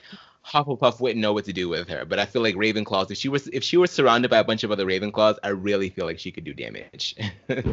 Yeah, I I mean I definitely remember the Brittany as a secret genius plot and like being like what like okay like I was definitely not like on board with it at the time but I I do agree I definitely like the Luna parallel and um, like I said Brittany very much sees the world in her own way um, and that's a very Ravenclaw Yeah. characteristic so You know, I'm it, fine it's putting her there it's definitely starting to make more sense to me as well. And I think, like, of course, we have to remember all the different types of intelligence that we can see in the world. And so, um, while the like Brittany having the highest IQ in the club and being like super book smart doesn't totally make sense to me, um, she definitely, like you guys all said, like she has some other really strong intelligence in other areas. So um, I think Ravenclaw actually does make a lot of sense for her.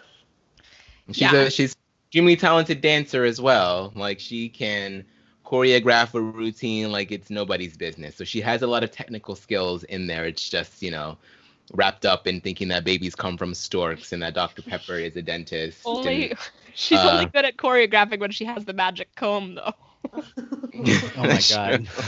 feels like, feels like forever ago. Quarantine is hitting me. Uh, I love Brittany so much, and uh, you know, like I like I said, I think earlier, uh, I did think I was in Ravenclaw for the longest time. So uh, at least like if I had any kind of Ravenclaw quality, I'm happy to share a small bit of the universe with Brittany. Perfect. Um, the one thing with the dentist thing with Brittany, I just have like I always think about like what character's breath smells like. It's a very weird trait that I always have, and I'm just always I'm That's just very so mad- weird. You're right. I'm just so mad that they had that plot of like Brittany having horrible teeth because Oh. I like can't can't look at Brittany without being like, oh, like her breath must smell really bad, and that's just really like it really distracts me from how great Brittany is as a character. Yeah, well, over time, her and Santana are going to do a lot of kissing, and I have to imagine that Santana got her in the dentist I and mean, on the right track with that. the other thing is she does a lot of kissing with a lot of people. I'm like, she's the one who has the worst teeth that Dr. John Stamos has ever seen, really. anyway, let's let's throw the slushy in uh, to Brittany's face. Brittany S. Pierce, not to be confused with Britney Spears. Welcome to Ravenclaw, you wild magical unicorn, you. Great. Um, all right. Well, we have two more Cheerios to sort, and I can see who made this list because um, Quinn is above. Like we're, we're doing Quinn before Santana, and I feel like that was definitely Matt's contribution, putting Santana as close to the top as possible. Um, Yep.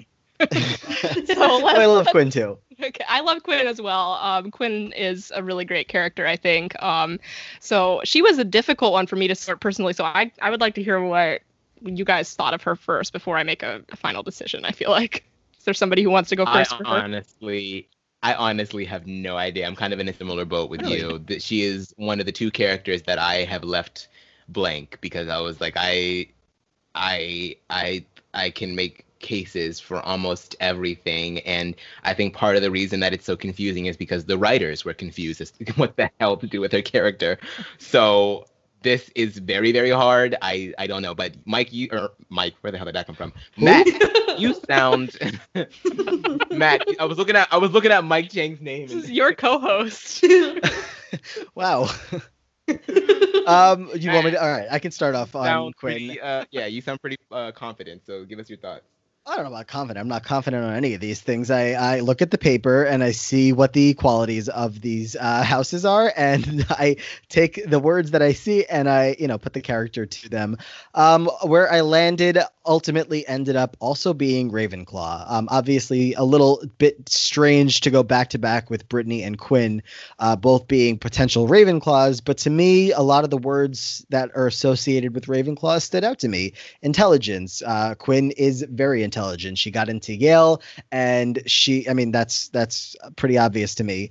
Um, individuality. I feel like Quinn, and, and also one that, uh, where was the other word? Uh, isolation. I don't know that those two are going to go hand in hand, but Quinn obviously like goes through the wringer in uh, at least in season three, but throughout her entire time in the show, she is somebody who you know, she comes in, popularity is all that she's ever known. And then as she goes throughout, you know, her time in McKinley, that gets taken away from her as she, you know, does become pregnant. And a lot of the school kind of looks at her differently. Um, she's going to end up finding a new home and a new family in the Glee Club. But the entire time, she does feel a little like separated from the rest of the world and she is kind of doing her own thing becoming her own person um, once you get to season two and three or mostly I guess season three, she kind of goes off on her own path, and, it's in a bad way in the beginning when she decides to dye her hair uh, pinkish reddish and you know join the skanks and decide that she's gonna you know be an outcast because that's what makes her feel better.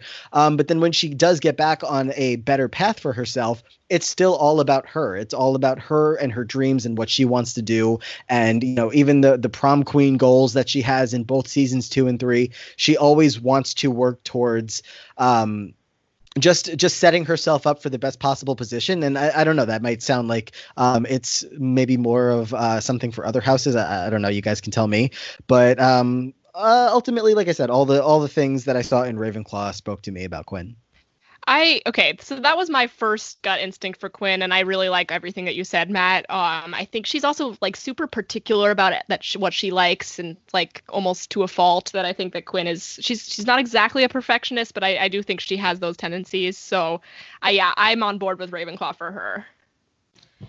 Well, yeah, I am too. I could also see Slytherin just because some of those traits can verge into Slytherin, like especially the putting herself first and kind of like trying to always do everything to um you know benefit herself in the end like that that could definitely be a slytherin thing. But i kind of could i kind of like the ravenclaw idea for her just because i do see her as being kind of like i don't know just artsy and kind of like maybe not so much just like putting herself first as much as just like she kind of I don't know. I, I'm not. I'm kind of struggling to say, try uh, express what I'm trying to say here, but like I feel like she's kind of an individual and kind of a loner. Yeah. Um, and so that's where I kind of see it more as the Ravenclaw side versus Slytherin. Yeah. So I I would have to agree. I think Ravenclaw is a pretty good fit, even though I I didn't have a good house picked out for her. I was kind of thinking Hufflepuff, but she's I don't know if she's really nice enough for Hufflepuff. no. no, she's got that mean streak in her. yeah. Yeah, I struggle because I mean I feel like as as messy as her character is, there is kind of one quality that rings true throughout most of the of her time on the show, and it's her obsession with status and power and image. She wants to be prom queen so damn bad that she literally slaps Rachel in the face over it. and she is willing to hide the fact that yes, she can actually stand after her after getting in the car accident. She wants to hide that fact just to you know, make it that much more of a powerful story if she were to win prom queen. And that's just something that is always there. And even even as she begins to calm down a little bit and she dyes her hair back normal and she gets into Yale and she's still kind of like, you know what, I'm better than all of you. I kind of just want to leave my past behind and I can't really control what happened then, but I am looking towards my future and I am sort of like there's a whole number in the third season um, where she kind of is just like letting go of Finn and Sam and Puck and all of the guys that she's dated and let, leaving McKinley behind. And I mean, it's pretty. I mean, it, even into season four, like we really don't get any Quinn. Partly because Dianna Agron is written off of the show, but also because Quinn didn't want to come back. Quinn was done. You know what I mean? So I feel like she is so about status, power, that that really the Slytherin is really coming through. Because yes, her her the the talks about her grades and her success and her aptitude is kind of ex- expressed on the show a lot. She's a straight A student.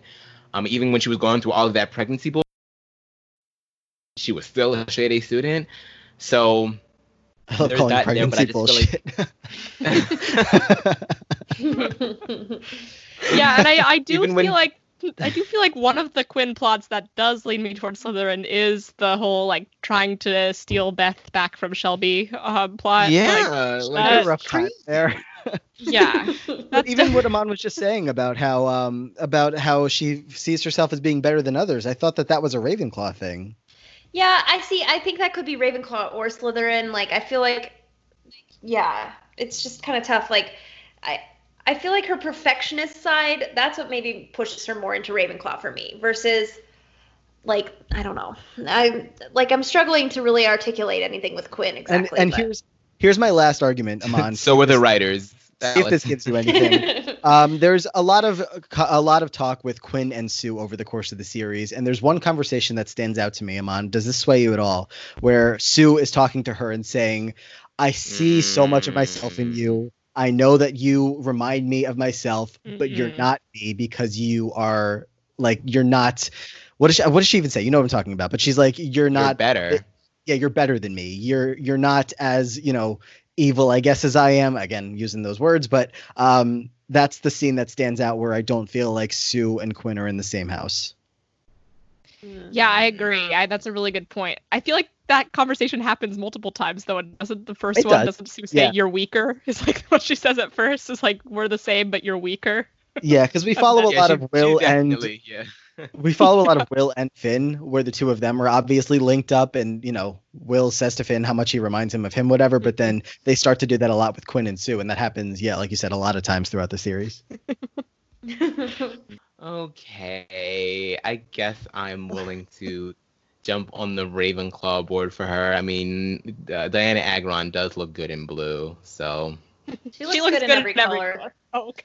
yeah, she she looks she looks good in everything, and she is she is sort of she's kind, and that's not necessarily Ravenclaw, but um, and you don't have to be. And there are definitely kind Slytherins as well. Uh, mm, I don't know. I'm just. I think that she's really. I think that she's really, really worried about status and not about brains. I just. That's what. That's that's the thing that it comes back to for me. It's like I feel like she really cares about image. Like she got into Yale. She and does, she's but like, they all do. going to Like that's a, Yale." that's just a common thing with every kid in this show. They all That's care about their status and image. Maybe and they're all But, actually in Slytherin. I wouldn't even. Yeah, but I wouldn't even say that. I think that some of these kids just care about not getting bullied all the time. Not necessarily about being cool. They just don't want to get slushied in the face. Whereas Quinn Yeah, Quinn is will obsessed gladly with being slushy other the people in the face. coolest girl. yes, total. That's very true. I I definitely agree. But I I think that that could still that I mean that could. I'm not saying it's a Ravenclaw characteristic, but that would be her. Like she does have that characteristic, but she has all these other Ravenclaw characteristics that push her over to the Ravenclaw side. I think. All right. You're outnumbered anyway, Aman. I was outnumbered. All right.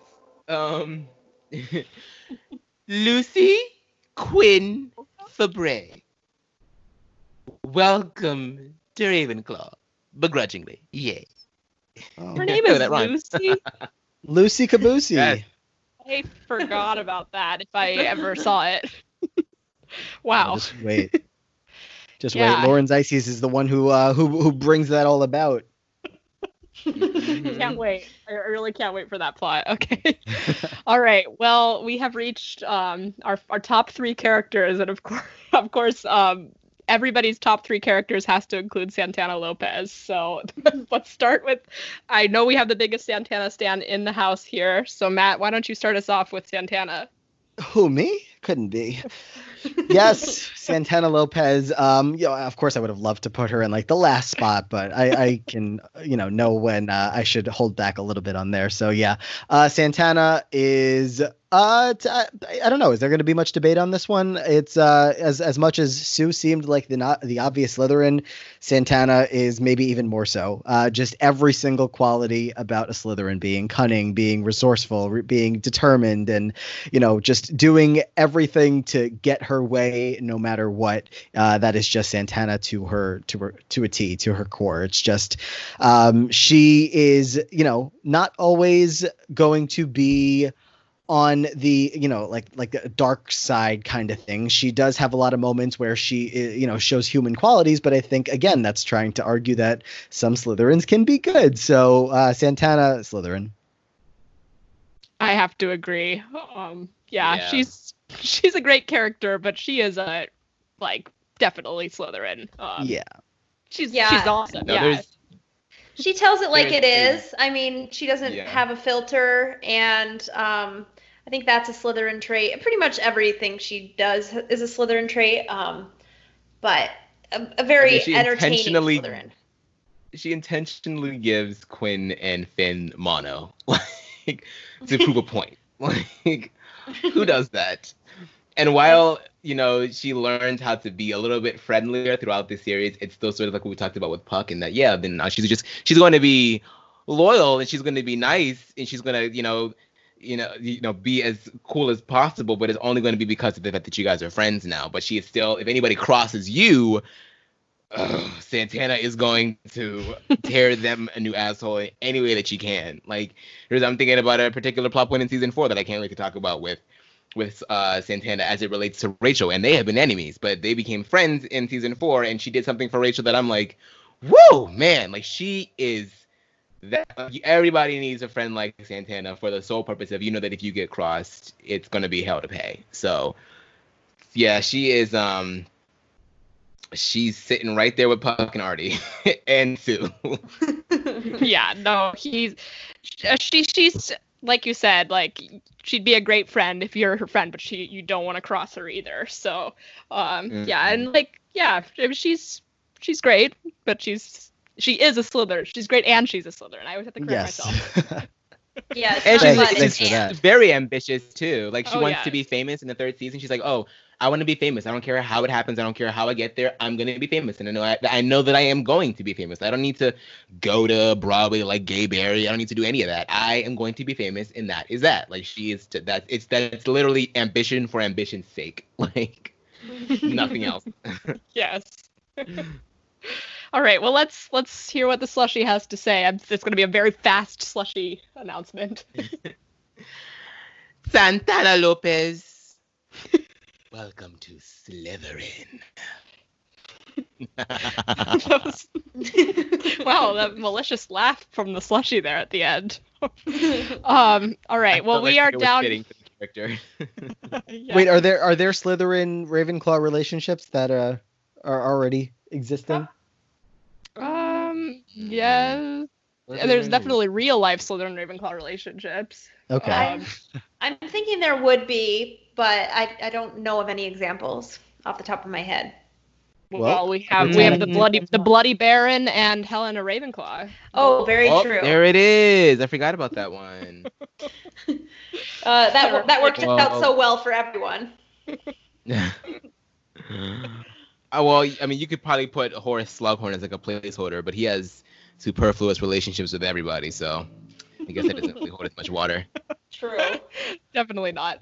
All right. Well, we are down to our top two characters, and of course, that is Finn and Rachel. Um, and we'll start here with Finn. Um, so Finn was, I feel like, a little bit tougher than I thought he would be um, at first, uh, but I did end up going with my gut with him, which is um, a Hufflepuff sorting for Finn. Um, I think that he's a really like a decent person, of course, and that's very like a very common theme for his character that he's um, very much wants to be kind to everybody, but at the same time, he doesn't put himself out there um, a lot. Like that's a big conflict with him and Kurt. Um, like his behavior during the Kurt and Karofsky situation. He's the one football player in the Glee Club who doesn't want to stand up to Karofsky, and he like t- tells the Glee Club that he wasn't there um, when they when they got beat up by him, and he's very much like doesn't want to like put himself out there too much. So I feel like while he does have these very loyal, kind, um, accepting characteristics that he grows into, especially with the accepting side, I don't think that he necessarily has the nobility of a Gryffindor or the the bravery of a Gryffindor in a lot of ways. So I felt like he was a, a, a Hufflepuff um, for those reasons. I did have him as a Gryffindor, um, but I take your points. What what were you gonna say, Aman? I have him as a Hufflepuff as well, um, because I kind of find that he isn't necessarily pointed a lot of the time. Like he doesn't have. Um, I mean, he do, he does sort of like become like the, the he is the captain of the Glee Club, and he is the person that's sort of like Mr. Schue in that he will try and rally the troops and give a rousing speech or whatever, and or try and come up with, you know, song ideas or just ideas for the club in general. Um, but I also kind of feel like he bumbles around a bit. You know what I mean? Like he sort of like lacks direction outside of the Glee Club for pretty much the entire series, um, even after he graduates. And not to say that that's like a Hufflepuff quality. I just think that as it comes to Gryffindor, I feel like I feel like if he were in Gryffindor, he would just have much more of an idea of what he wanted in life, and I feel like he doesn't really necessarily he he he he, he doesn't vibrate with the same kind of ambition um um or tenacity that the other characters do. He's just a really really kind and good-natured person that everybody sort of just, you know, looks up to because he's the tallest. you know, so I feel like By far. Hufflepuff. Yeah, I just feel like Hufflepuff is kind of just the perfect spot for him because I mean, uh, if it weren't for Rachel, he would have no problem with you know working at Burt's tire shop and living out the rest of his days in Lima, Ohio. I think that would honestly make him happy because. I mean, we're gonna see him in New York a little bit. He's gonna say it's just too fast paced. It's just not my thing. It's just like I just I'm kind of just I'm a country boy. I just I don't need any of that. And I just feel like that's very that's a very Hufflepuff quality. Mm-hmm. Yeah, I also have him in Hufflepuff just because I feel like um, all the reasons that you guys said, and I just feel like he's a pretty hard worker, and he's kind yeah, of just like very hard worker. yeah, he's just kind of like willing to do what it takes to get the job done, not so much like motivated by the idea of like fame or glory or anything, but more of just like because he wants to do a good job. Um, he's a really nice guy. Um, and even even though he's popular, I feel like he's popular for like good reasons, like mainly just because he's nice. So that's why I I agree. I thought Hufflepuff for him. I, I can see Gryffindor definitely as a secondary house, but I think this is kind of one of those examples where Gryffindor and Hufflepuff have a lot in common, um, and I just think he's more of a Hufflepuff. I was gonna say I kind of feel like he kind of like lucked into the social positioning that he has in the at McKinley High because I mean he's we start we meet him as like the football player right? He's the quarterback of the football team. He's dating the head cheerleader yada yada yada. He's by all by all stretches of the imagination he should be someone that is mean. Um but from the very first episode we see that he's not that guy. And I think that a lot of other people on the on the quote unquote cool side or cool kid side can see that, which is why like they clown like uh uh Santana is always clowning him because she knows that he's really not about that life, even though he's supposedly supposed to be about that life, and he has you know somebody like Puck as a best friend, but he's not about that. Like he's really just about trying to you know you know make sure that everybody is okay. I mean, he saves Artie in the very first episode. Like he's just a very loyal and just person. He's somebody Mhm. that is very focused on the well-being uh, of other people and yeah, I think that's I think I mean that's also why he's like drawn to Sam. I think is because they they kind of Yeah. share a lot of those same qualities. Yeah, everything you guys said definitely had me sold on Hufflepuff. You know, going in, um, I had Gryffindor, but that's just me seeing him as like the leader, as the captain, and that puts me in a, a place where I'm like, oh, he, you know, he is a little bit courageous by having, you know, taking charge of the group and uh, being the one that's out in front, and you know, being the captain. Usually, you think of that person as as or at least in my head, I, I had that as uh, what I would have thought a Gryffindor would be. Um, but yeah, a lot of the, you know, uh, even as you guys were talking, I'm like rereading over things about Hufflepuff. I'm like, yeah, no, this makes sense.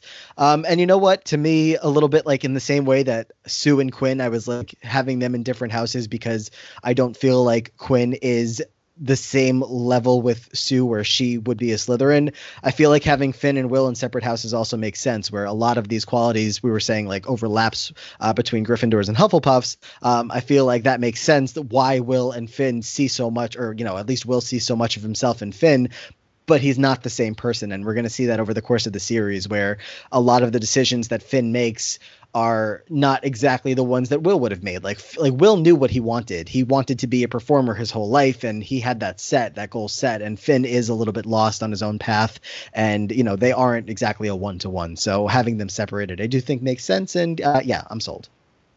Yeah, I think that definitely fits for Finn. So I'm glad that we sorted no, we had a pretty pretty almost close to unanimous decision there. So let's let's get the slushy in Finn's face here. I hope it's not we're glad it's not Ravenclaw because he hates the blue ones. Yes.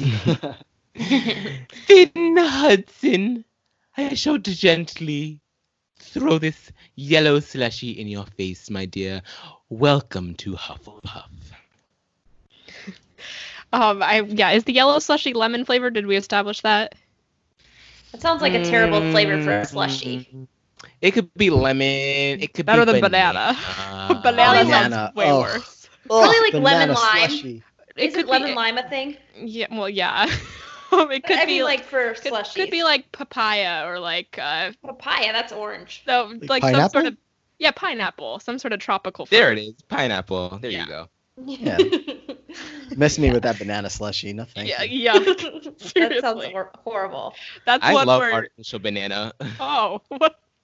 Wow, that's a hot take. it's so good. I love it. So you like like, Like the banana, banana- taffy? The banana. Yes, banana Laffy Oh. Taffies are so good, and the banana runts. Oh, Oh. so good. Gross. Runs. Ah, I don't want runts at No. all, but I definitely don't want no, them. no. I always we had Growing- to we took this um course where we had to like create um because they create a lot of um like candy flavors and stuff out of these uh, chemical compounds called esters and I forget the exact uh chemical uh, nature of the of the banana ester but like it was the best day of class me I was just Oh my god. sitting up in there just making it over and over again the whole damn lab smelled like banana laffy taffies and I was Ugh. living it okay Well, as the younger sibling, I was forced to eat a lot of the candies that Alice didn't like growing up, and I Forced did to. have More like you were blessed to be able to have my leftover candy. Uh, right. So I had to eat a lot of banana candy growing up, and let's just say um, I don't eat a lot of candy anymore at all. So I don't even want a yellow Skittle. Yeah, well those, those are yellow or those are lemon, right? yeah. I don't know, but I just It depend- I, I it depends on the bag. them. Right. Oh, yeah, s- the I think tropical- if it's the red bag, then it's then it's yellow. Then it's lemon flavored, right? If it's the the the tropical, Tropical, Skittles, yeah. yeah, and it's the like tropical banana. ones or like the crazy cores which are just like Oh, right. all over the place Uh, that one's like banana blueberry or something, right? yeah yeah Oh, those are pretty good. Like they're Uh, just doing anything over there they really Yeah, are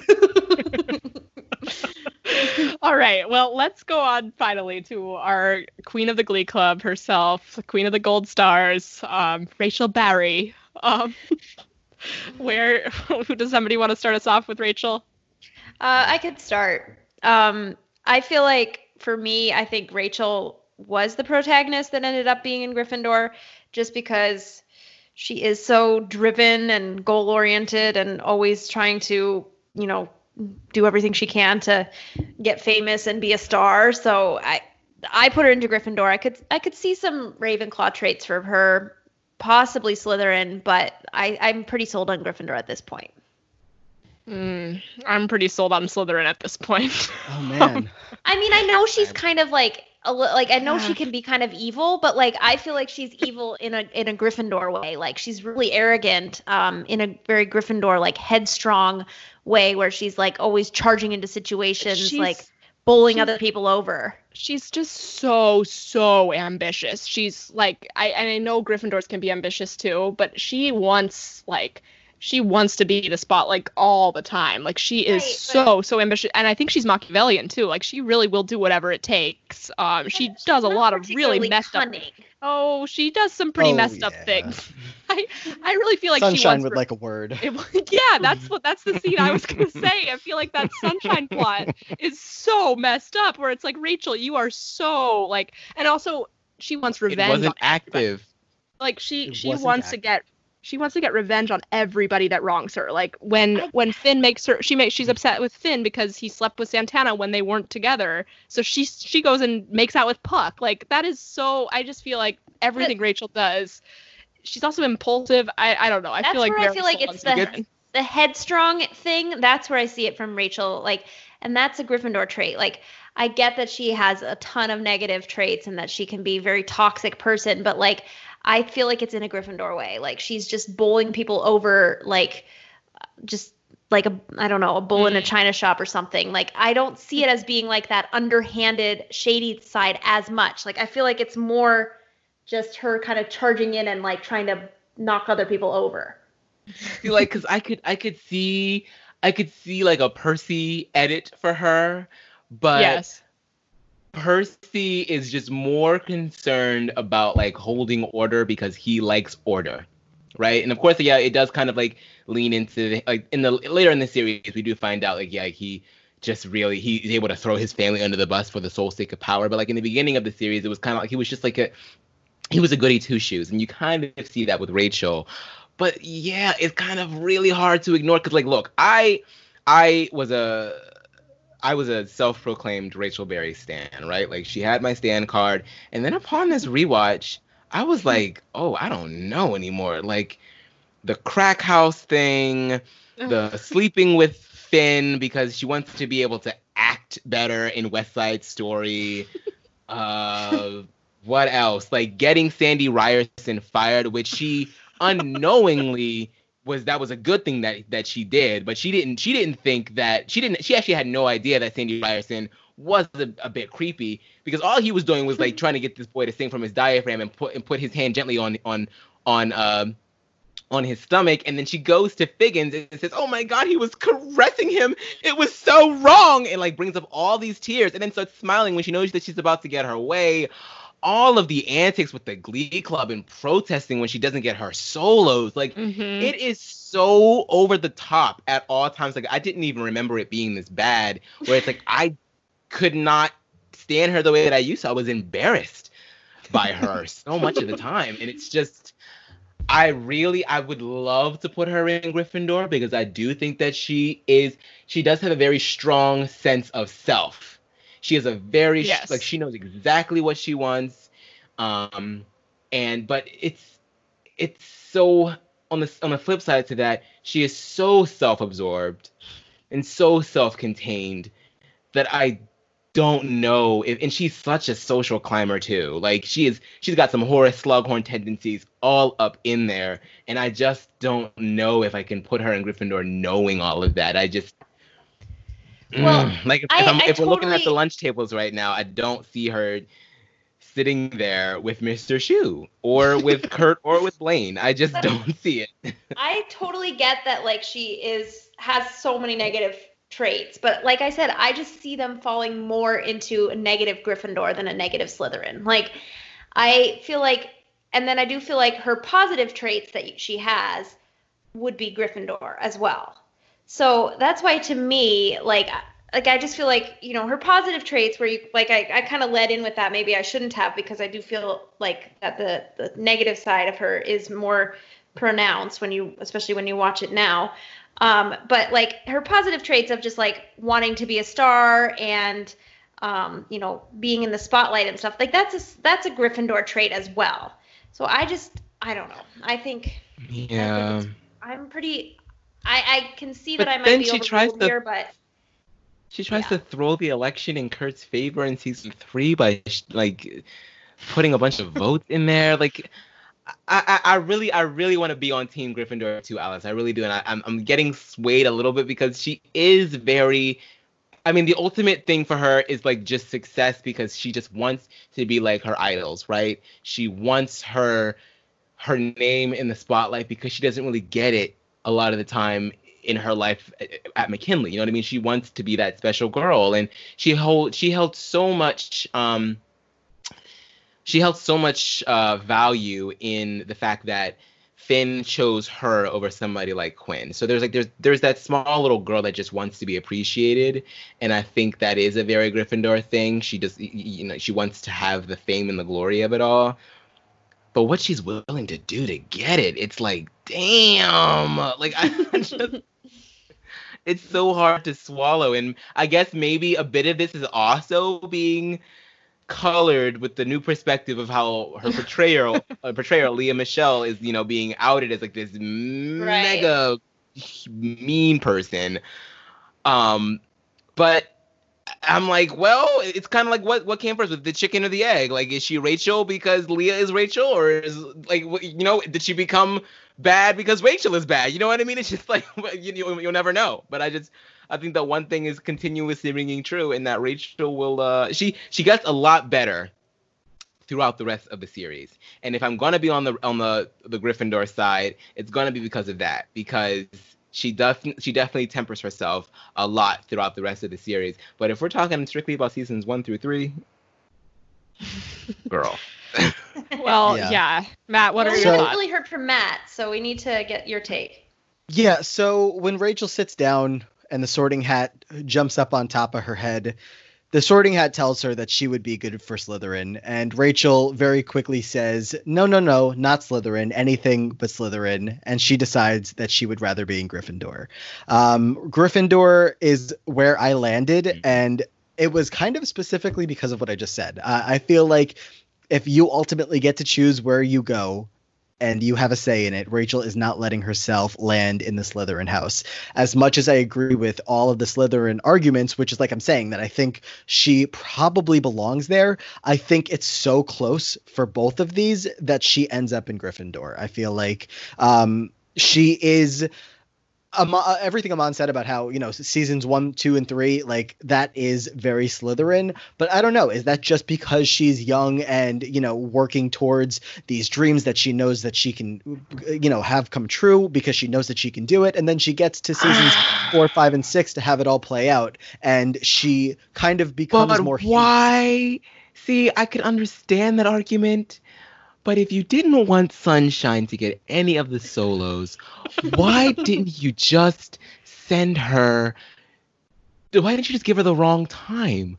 Why didn't you just say, "Oh, sorry, auditions are canceled"? Why did you send her to a crack house?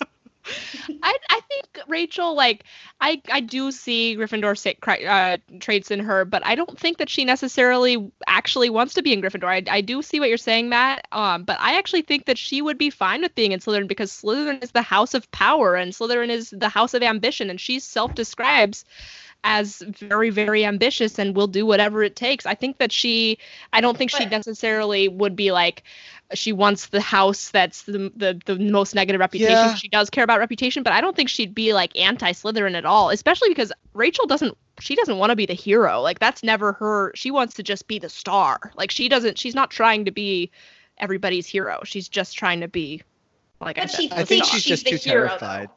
Like yeah. I know she I know she's trying to be the star, but like she does legitimately see herself as the the hero. Like of she's, her story, but not to anybody else. Well, she's not she's not saving people, is what I'm saying. No, she I don't think think she's saving everybody to... when it comes to a regionals or a sectionals performance. She thinks, uh, you know, they go on without her, they're gonna fail, even though they don't. They do succeed every time.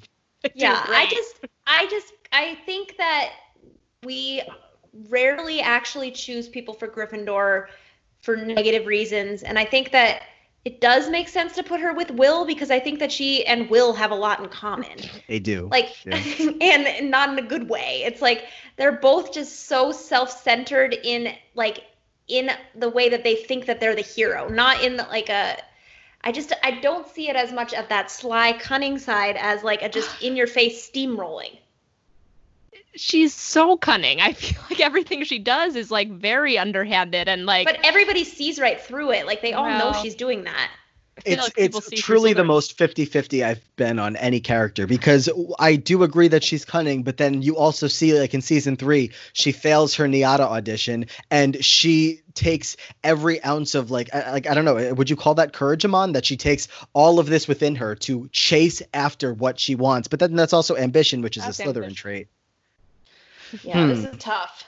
Well, I just feel like okay, you Alice at the beginning of your sort, you said like we have a Gryffindor protagonist again.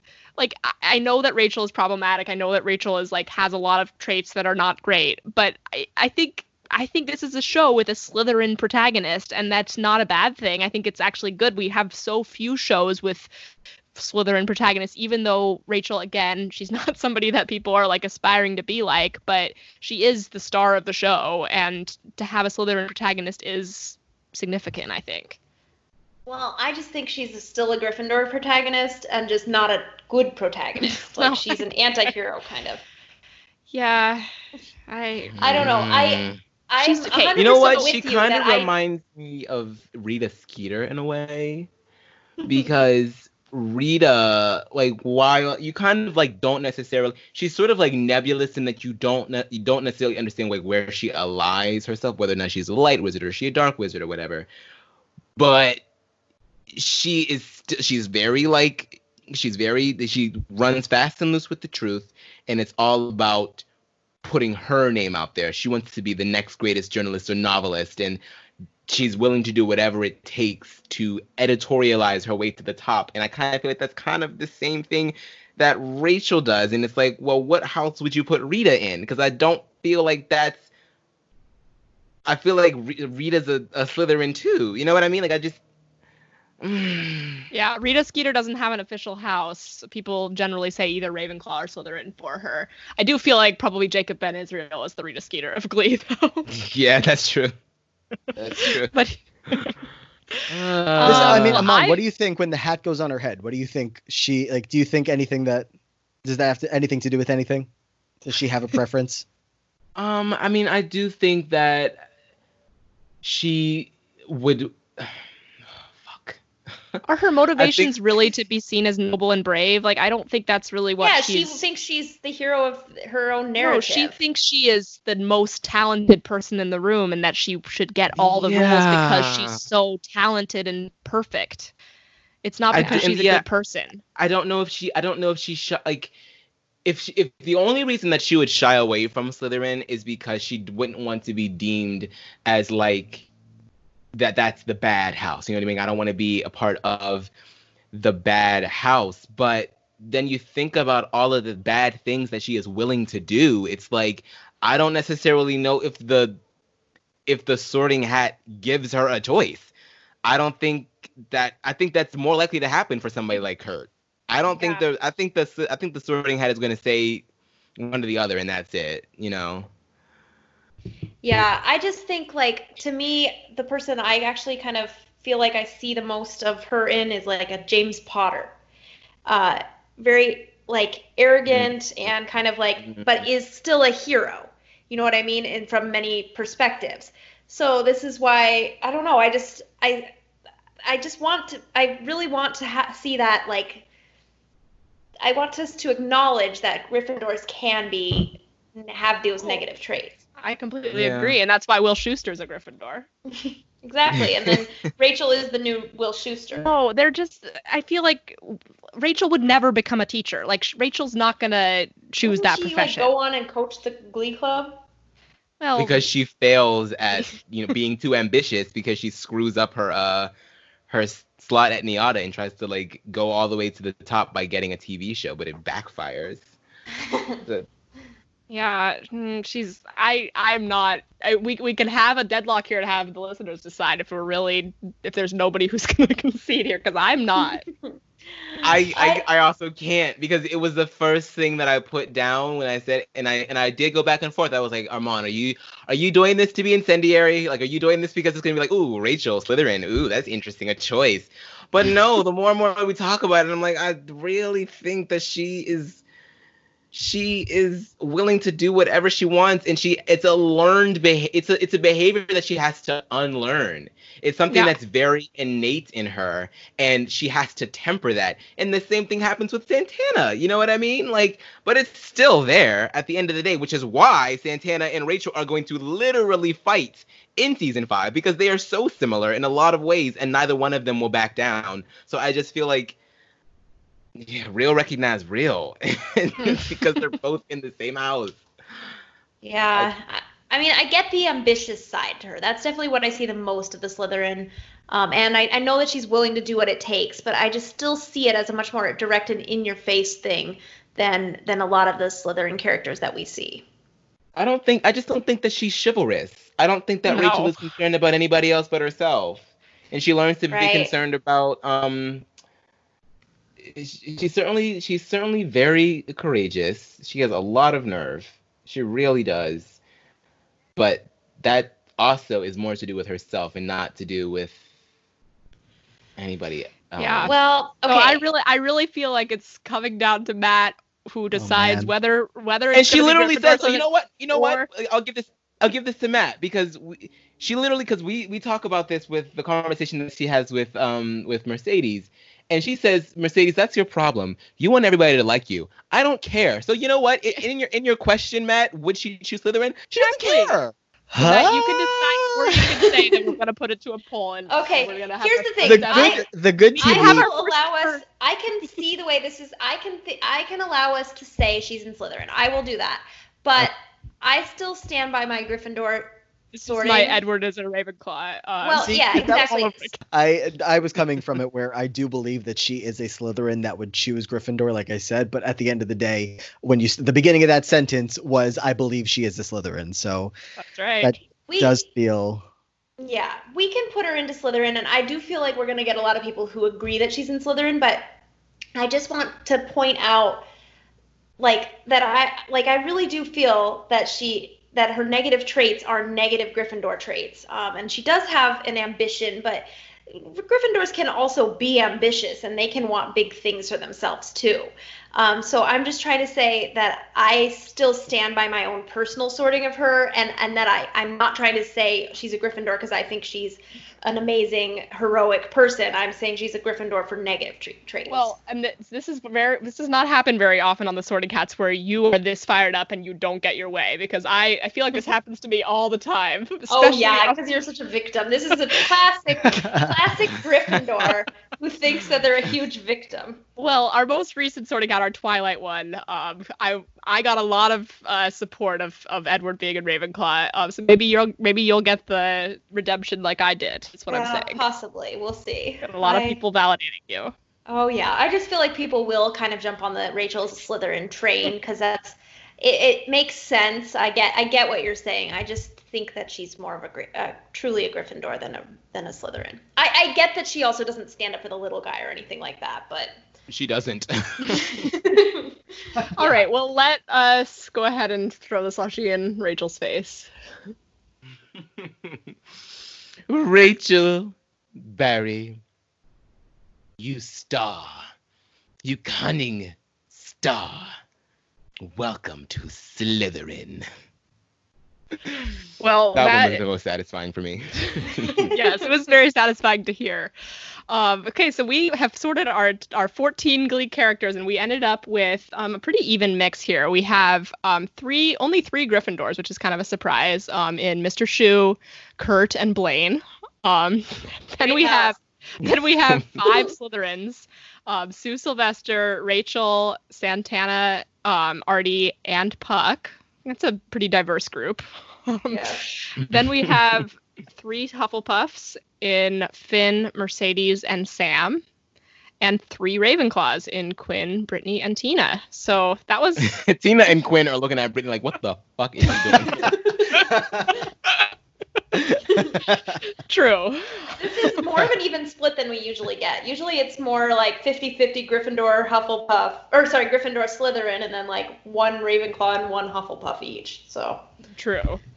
Um, yeah, so we do have characters for the lightning round here, but we are three hours in. Um, Mike, uh, Mike. Mike Listen, from Mike's Canada. name is first on the list. yeah, that's true. That's probably what I was gonna say. Um, Matt and Aman, are you guys good to do the lightning round really fast here? Yeah, it won't take long. Okay.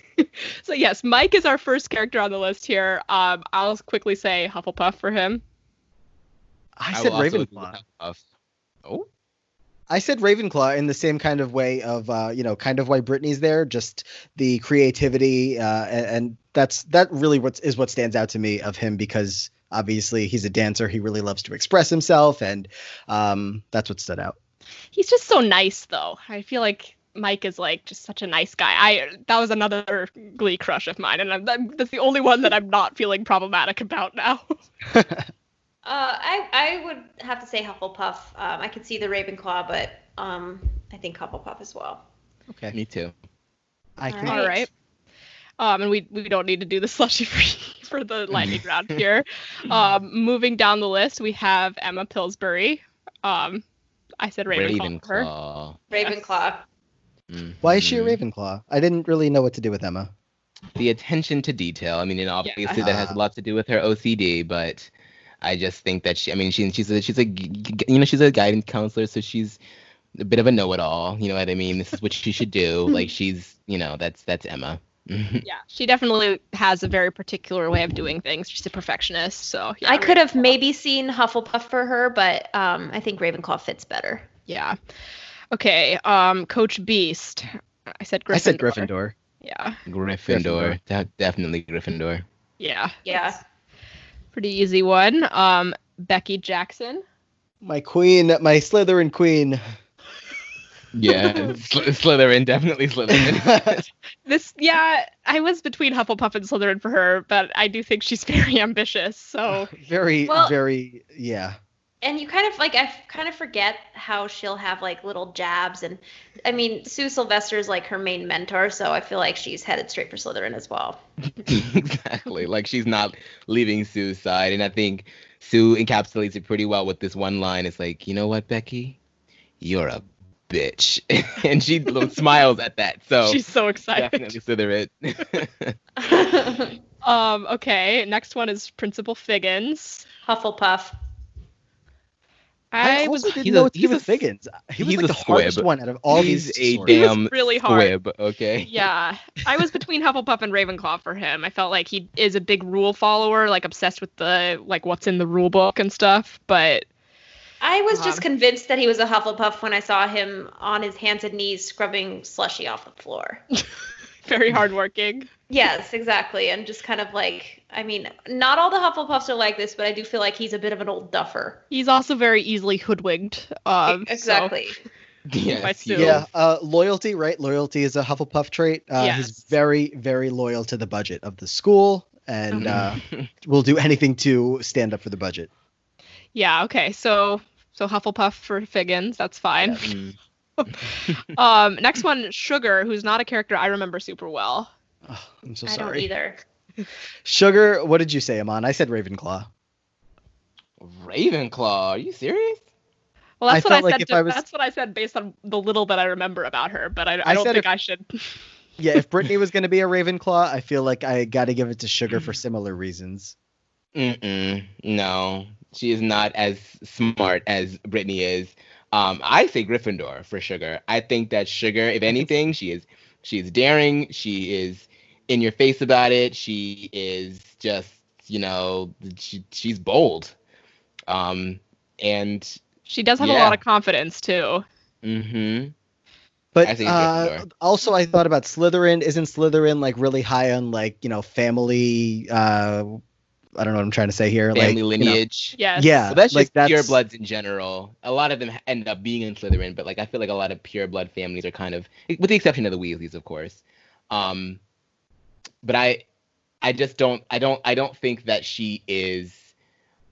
Uh, I don't think she really cares. I that feel like she's pretty mean. Uh, yeah, but I think she's mean for like one episode, and then the novelty of it wears off. Like the self, the self-diagnosed Asperger's is kind of just like a joke for the first episode, and then it, you like never hear from it again. You know what I mean? Yeah, but it kind of sticks with her character over time. That she she really just says whatever she's thinking, even when it's like past the point of where she just says Asperger's after saying that. But everything seems good natured after that. You know what I mean? And she was willing to like give the Glee Club all this money just so that they could, you know, True. not have to worry about the budget. I just feel like she's just, you know, she's in it for the good fight. You know, she's just and she's and she's also very supportive. I, I, I'm going Gryffindor for her. Well, we have our first ever Griffin Claw in Sugar because I don't know how to. I don't want to break a tie of a character I don't remember super well. And Yeah, and, and, I, mean, I literally thing. don't remember her at all, so I I really feel unqualified here. You're both breaking my heart. I will. I'm. I'm definitely gonna continue with my rewatch, and I All right, good. like as, as I was like investigating Sugar, I did some memories did come back of like the premiere of season three, especially. I remember her and her dad and stuff with the pianos. But yeah, I, we can put a pin in it, and then whenever you guys roll around into remembering Sugar Motta a little bit more, uh, we'll send out a tweet Perfect. to let everybody know. Okay. Um. All right. Jesse St. James. Um. Having just, having, I'm sure you all have just recently watched the Hamilton recording, and I'm surprised Yes. that we didn't get to see Jesse St. James's extremely wet lips. Um. In in Glee. Maybe that's like I'm part of glad we didn't get up. to see that. Um. I put Jesse into Slytherin.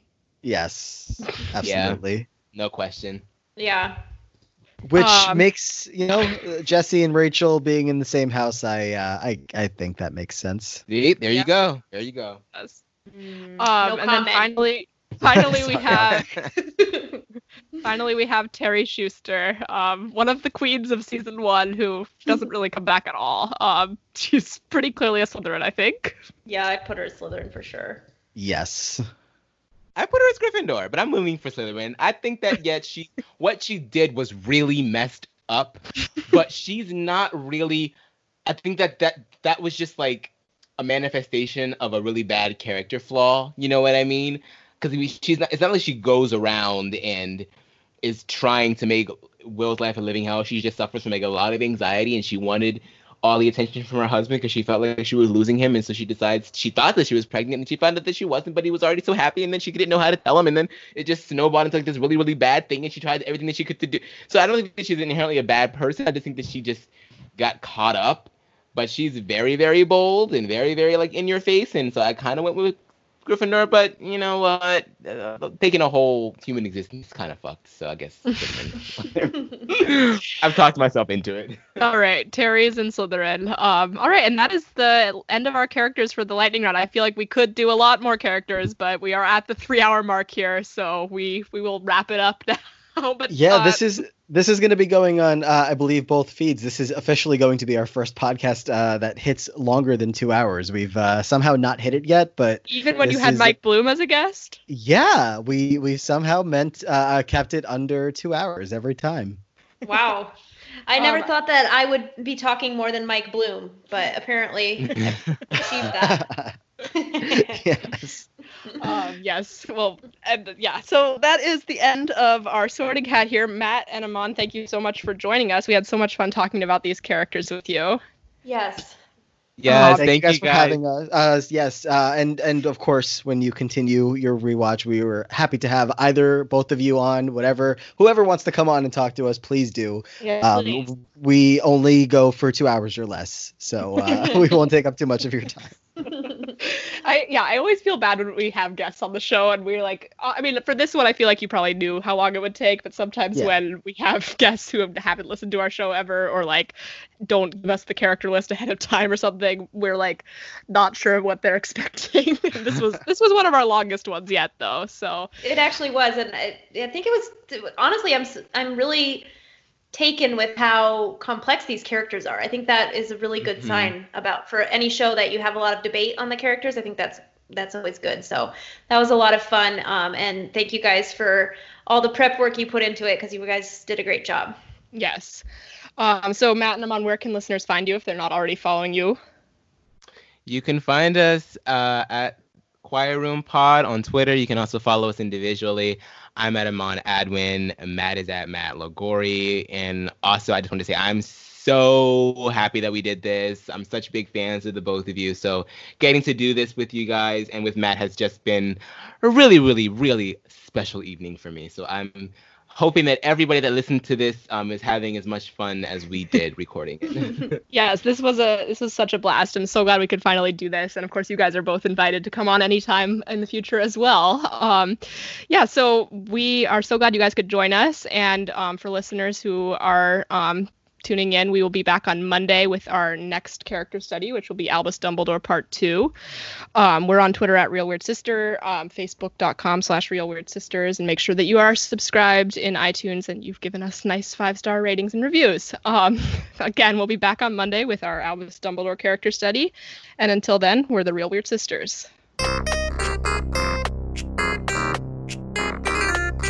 We're the weird sisters, we're the real weird sisters. All you other weird sisters are fine, we're not the victors. Well, the real weird sisters, please stand up. Please stand up. Please stand up.